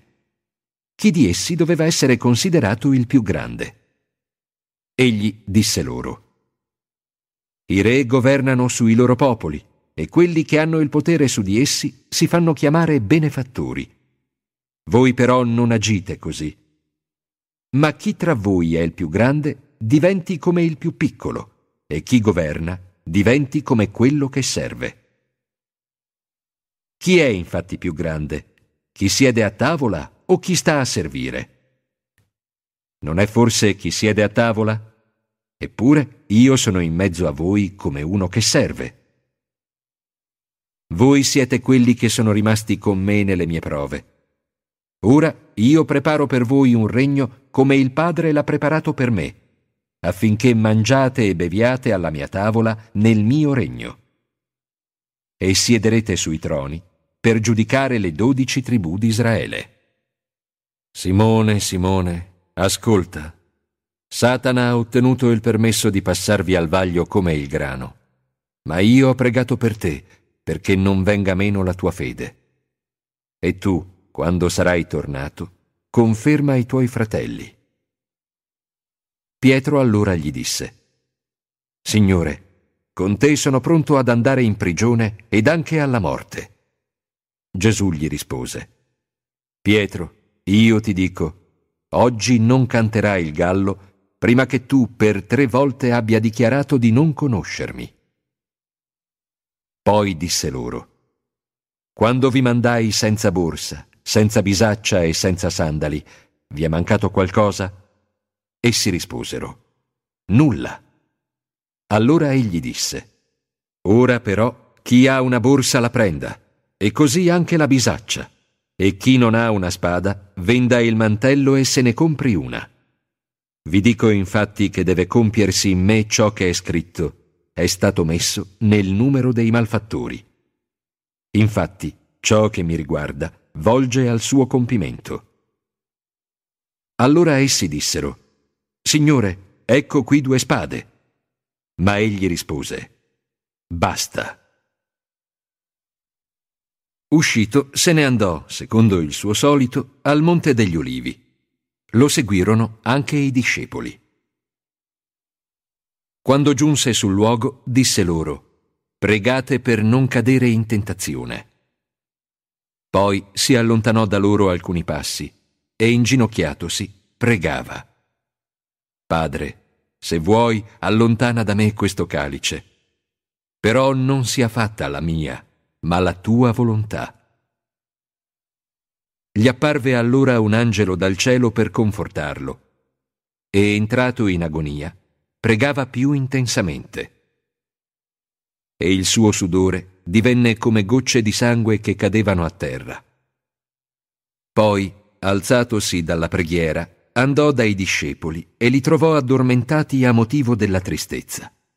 Disse loro, Perché dormite? Alzatevi e pregate per non cadere in tentazione. Mentre egli ancora parlava, ecco giunse una folla di gente. Li precedeva colui che si chiamava Giuda, uno dei dodici. Si avvicinò a Gesù per baciarlo. Gesù gli disse, Giuda, con un bacio tradisci il figlio dell'uomo? Quelli che erano con lui, appena si accorsero di quello che stava per accadere, dissero, Signore, dobbiamo usare la spada?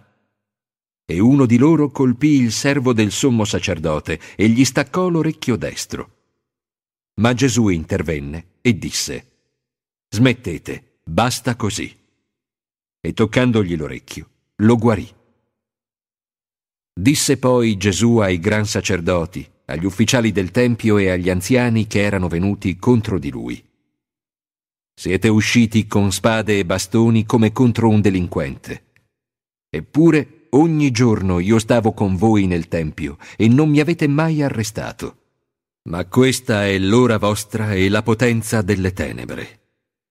Dopo averlo catturato, lo condussero via e lo introdussero nella casa del sommo sacerdote. Pietro intanto lo seguiva da lontano. In mezzo al cortile era acceso un fuoco Molti vi stavano seduti attorno e Pietro si sedette in mezzo a loro. Una serva lo vide seduto vicino al fuoco e fissandolo disse, Anche quest'uomo stava con lui. Ma egli negò dicendo, Donna, non lo conosco. Poco dopo, un altro, vedendolo, disse, Anche tu sei uno di loro. Ma Pietro rispose, No, non lo sono. Dopo circa un'ora, un altro insisté dicendo È vero, anche questi era con lui, infatti è un Galileo. Ma Pietro disse O uomo, non so quello che dici. In quell'istante, mentre Pietro parlava ancora, un gallo cantò. Allora il Signore, voltatosi, guardò Pietro, e Pietro si ricordò della parola del Signore, il quale gli aveva detto Oggi prima che il gallo canti, mi rinnegherai tre volte. E uscito fuori, pianse amaramente. Intanto gli uomini che avevano in custodia Gesù lo deridevano e lo percuotevano. gli bendavano gli occhi e gli domandavano Indovina, chi ti ha colpito? E dicevano contro di lui molte altre cose, bestemmiando. Appena fu giorno, si riunirono i capi del popolo insieme ai sommi sacerdoti e ai dottori della legge. Lo condussero davanti al Sinedrio e gli dissero, Se tu sei il Cristo, dillo a noi. Gesù rispose, Anche se ve lo dico, voi non mi crederete. Se invece vi interrogo, voi non mi risponderete. Ma d'ora in poi il figlio dell'uomo siederà alla destra della potenza di Dio. Allora tutti domandarono, Tu dunque sei il figlio di Dio? Egli rispose loro, Voi dite che io lo sono. Essi conclusero, Che bisogno abbiamo ancora di testimonianza? Noi stessi l'abbiamo udito dalla sua bocca.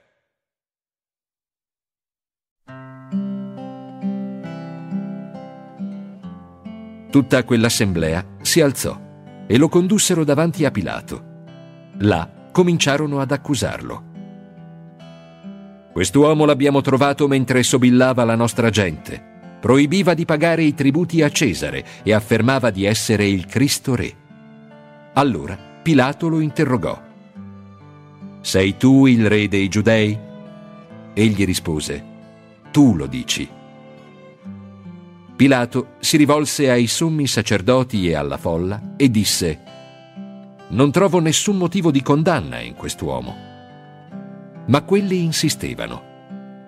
Costui solleva il popolo, insegnando per tutta la Giudea, dopo aver cominciato dalla Galilea fino a qui. Quando Pilato udì ciò, domandò se quell'uomo fosse Galileo e venuto a sapere che apparteneva alla giurisdizione di Erode, lo fece condurre da Erode, che proprio in quei giorni si trovava a Gerusalemme.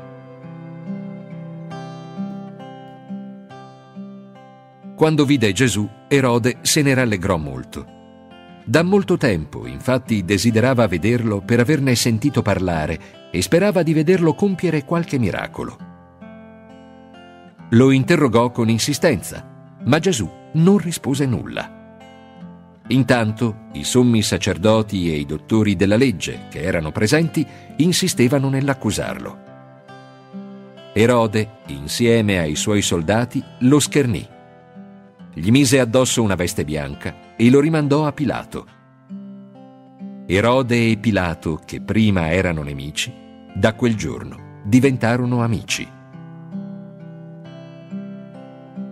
Pilato, riuniti i sommi sacerdoti, le autorità e il popolo, disse loro, Mi avete presentato quest'uomo come sobillatore del popolo.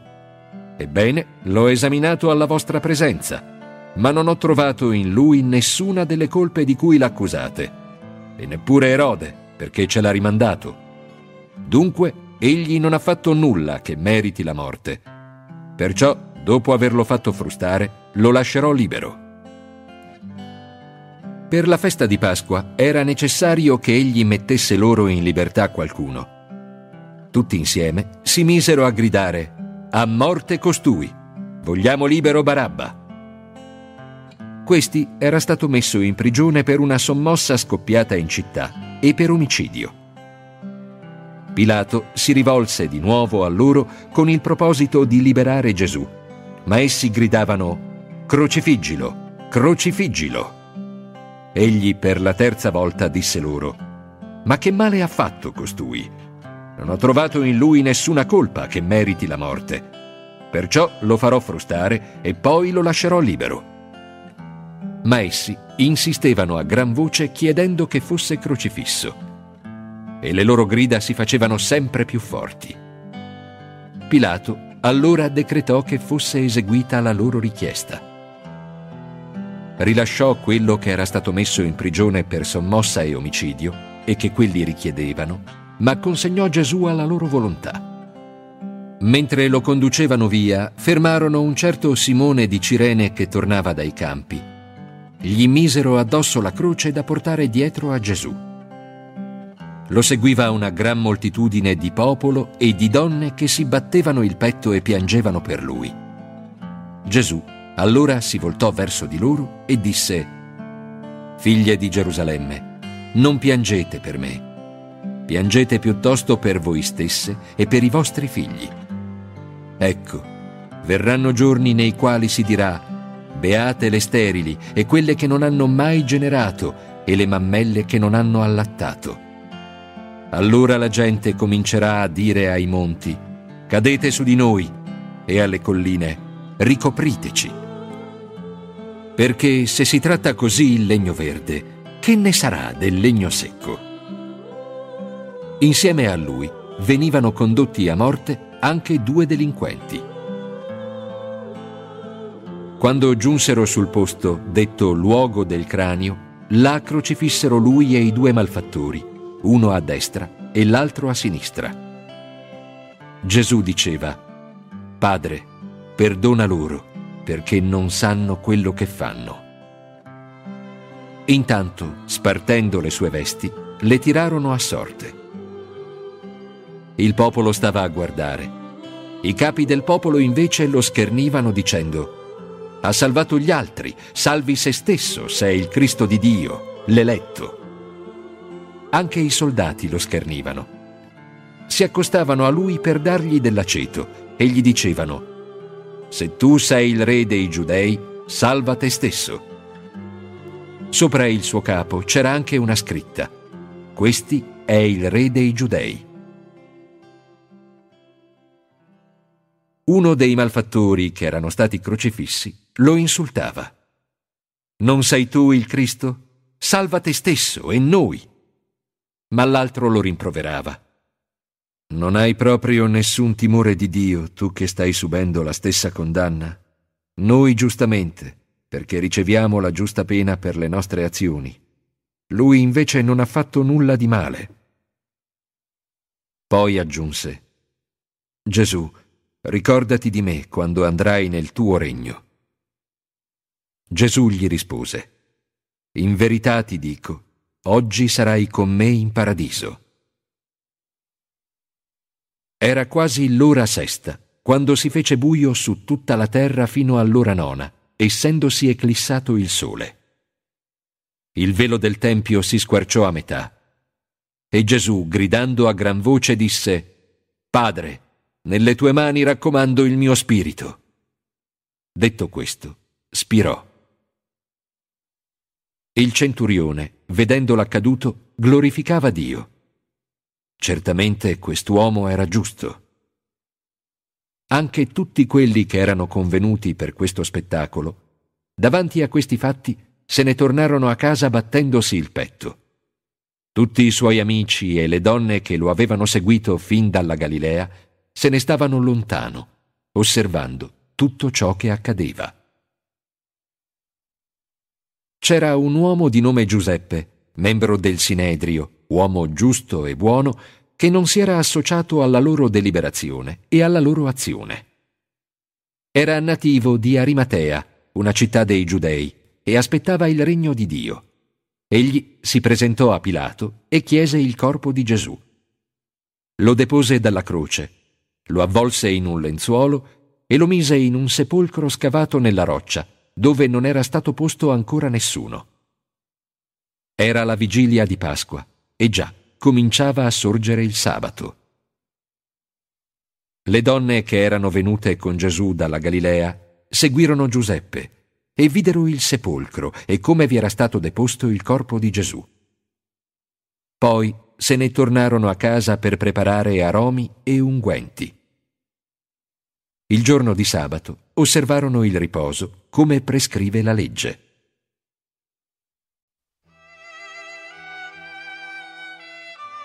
Il primo giorno della settimana, di buon mattino, si recarono al sepolcro portando gli aromi che avevano preparato. Trovarono che la pietra che chiudeva il sepolcro era stata rimossa, ma a entrate non trovarono il corpo del Signore Gesù. Se ne stavano lì senza sapere che cosa fare quando apparvero loro due uomini con vesti splendenti. Le donne, impaurite, tenevano il volto chinato a terra ma i due uomini dissero loro, Perché cercate tra i morti il vivente? Non è qui, ma è risuscitato. Ricordatevi come vi ha parlato quando era ancora in Galilea, quando diceva che era necessario che il figlio dell'uomo fosse consegnato in mano ai peccatori, che fosse crocifisso e il terzo giorno risuscitasse. E si ricordarono delle sue parole. Tornate dal sepolcro, raccontarono tutto questo agli undici e a tutti gli altri. Erano Maria di Magdala, Giovanna e Maria di Giacomo.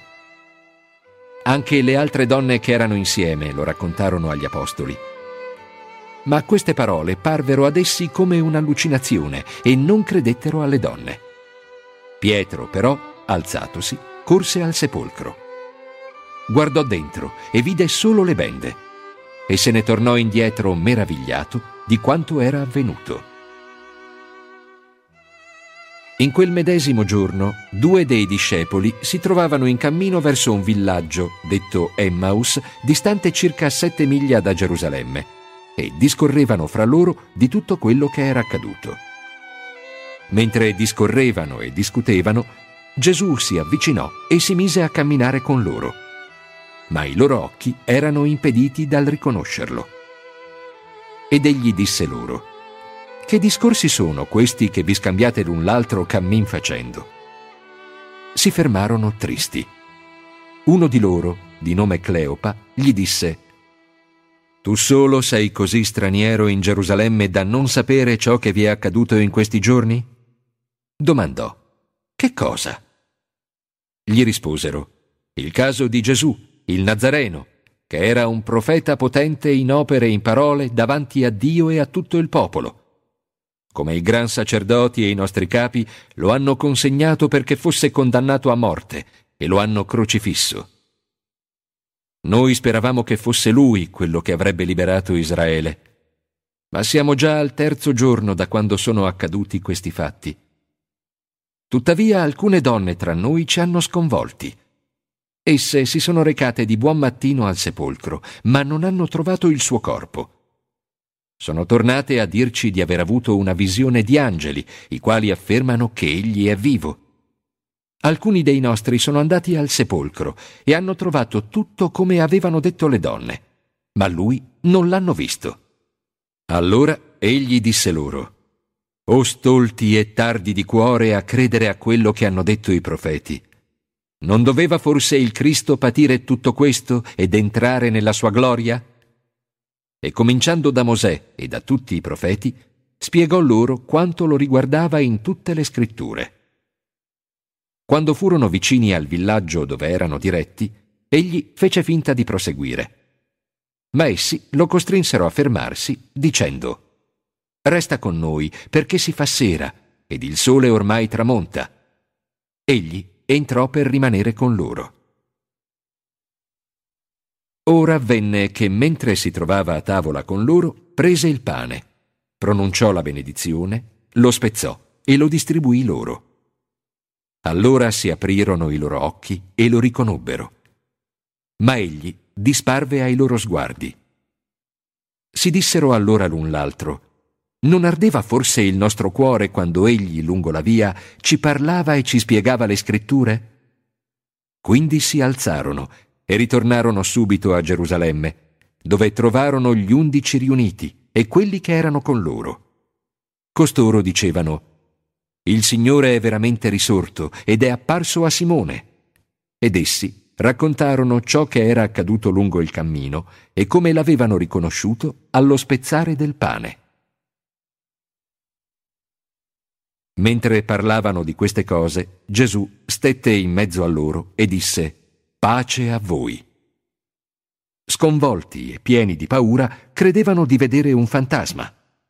Ma egli disse loro, Perché siete turbati? E perché sorgono dubbi nei vostri cuori? Guardate le mie mani e i miei piedi, sono proprio io. Toccatemi ed osservate. Un fantasma non ha carne ed ossa come vedete che io ho. E mentre diceva queste cose, mostrava loro le mani e i piedi. Ma poiché per la gioia non riuscivano a crederci ed erano pieni di stupore, egli disse loro, Avete qualcosa da mangiare? Gli diedero un po' di pesce arrostito. Egli lo prese e lo mangiò davanti a loro. Poi disse, Era proprio questo che vi dicevo quando ero ancora con voi. Bisogna che si adempia tutto ciò che di me sta scritto nella legge di Mosè, nei profeti e nei salmi. Allora aprì loro la mente all'intelligenza delle scritture ed aggiunse, Così sta scritto. Il Cristo doveva patire e il terzo giorno risuscitare dai morti. Nel suo nome saranno predicati a tutte le genti la conversione e il perdono dei peccati. Voi sarete testimoni di tutto questo, cominciando da Gerusalemme. Ed ecco che io manderò su di voi quello che il Padre mio ha promesso. Voi però restate in città fino a quando non sarete rivestiti di potenza dall'alto. Poi li condusse fuori, verso Betania, e alzate le mani, li benedì. Mentre li benediceva, si separò da loro e veniva portato nel cielo. Essi, dopo averlo adorato, se ne tornarono a Gerusalemme con grande gioia e stavano sempre nel Tempio, lodando e ringraziando Dio.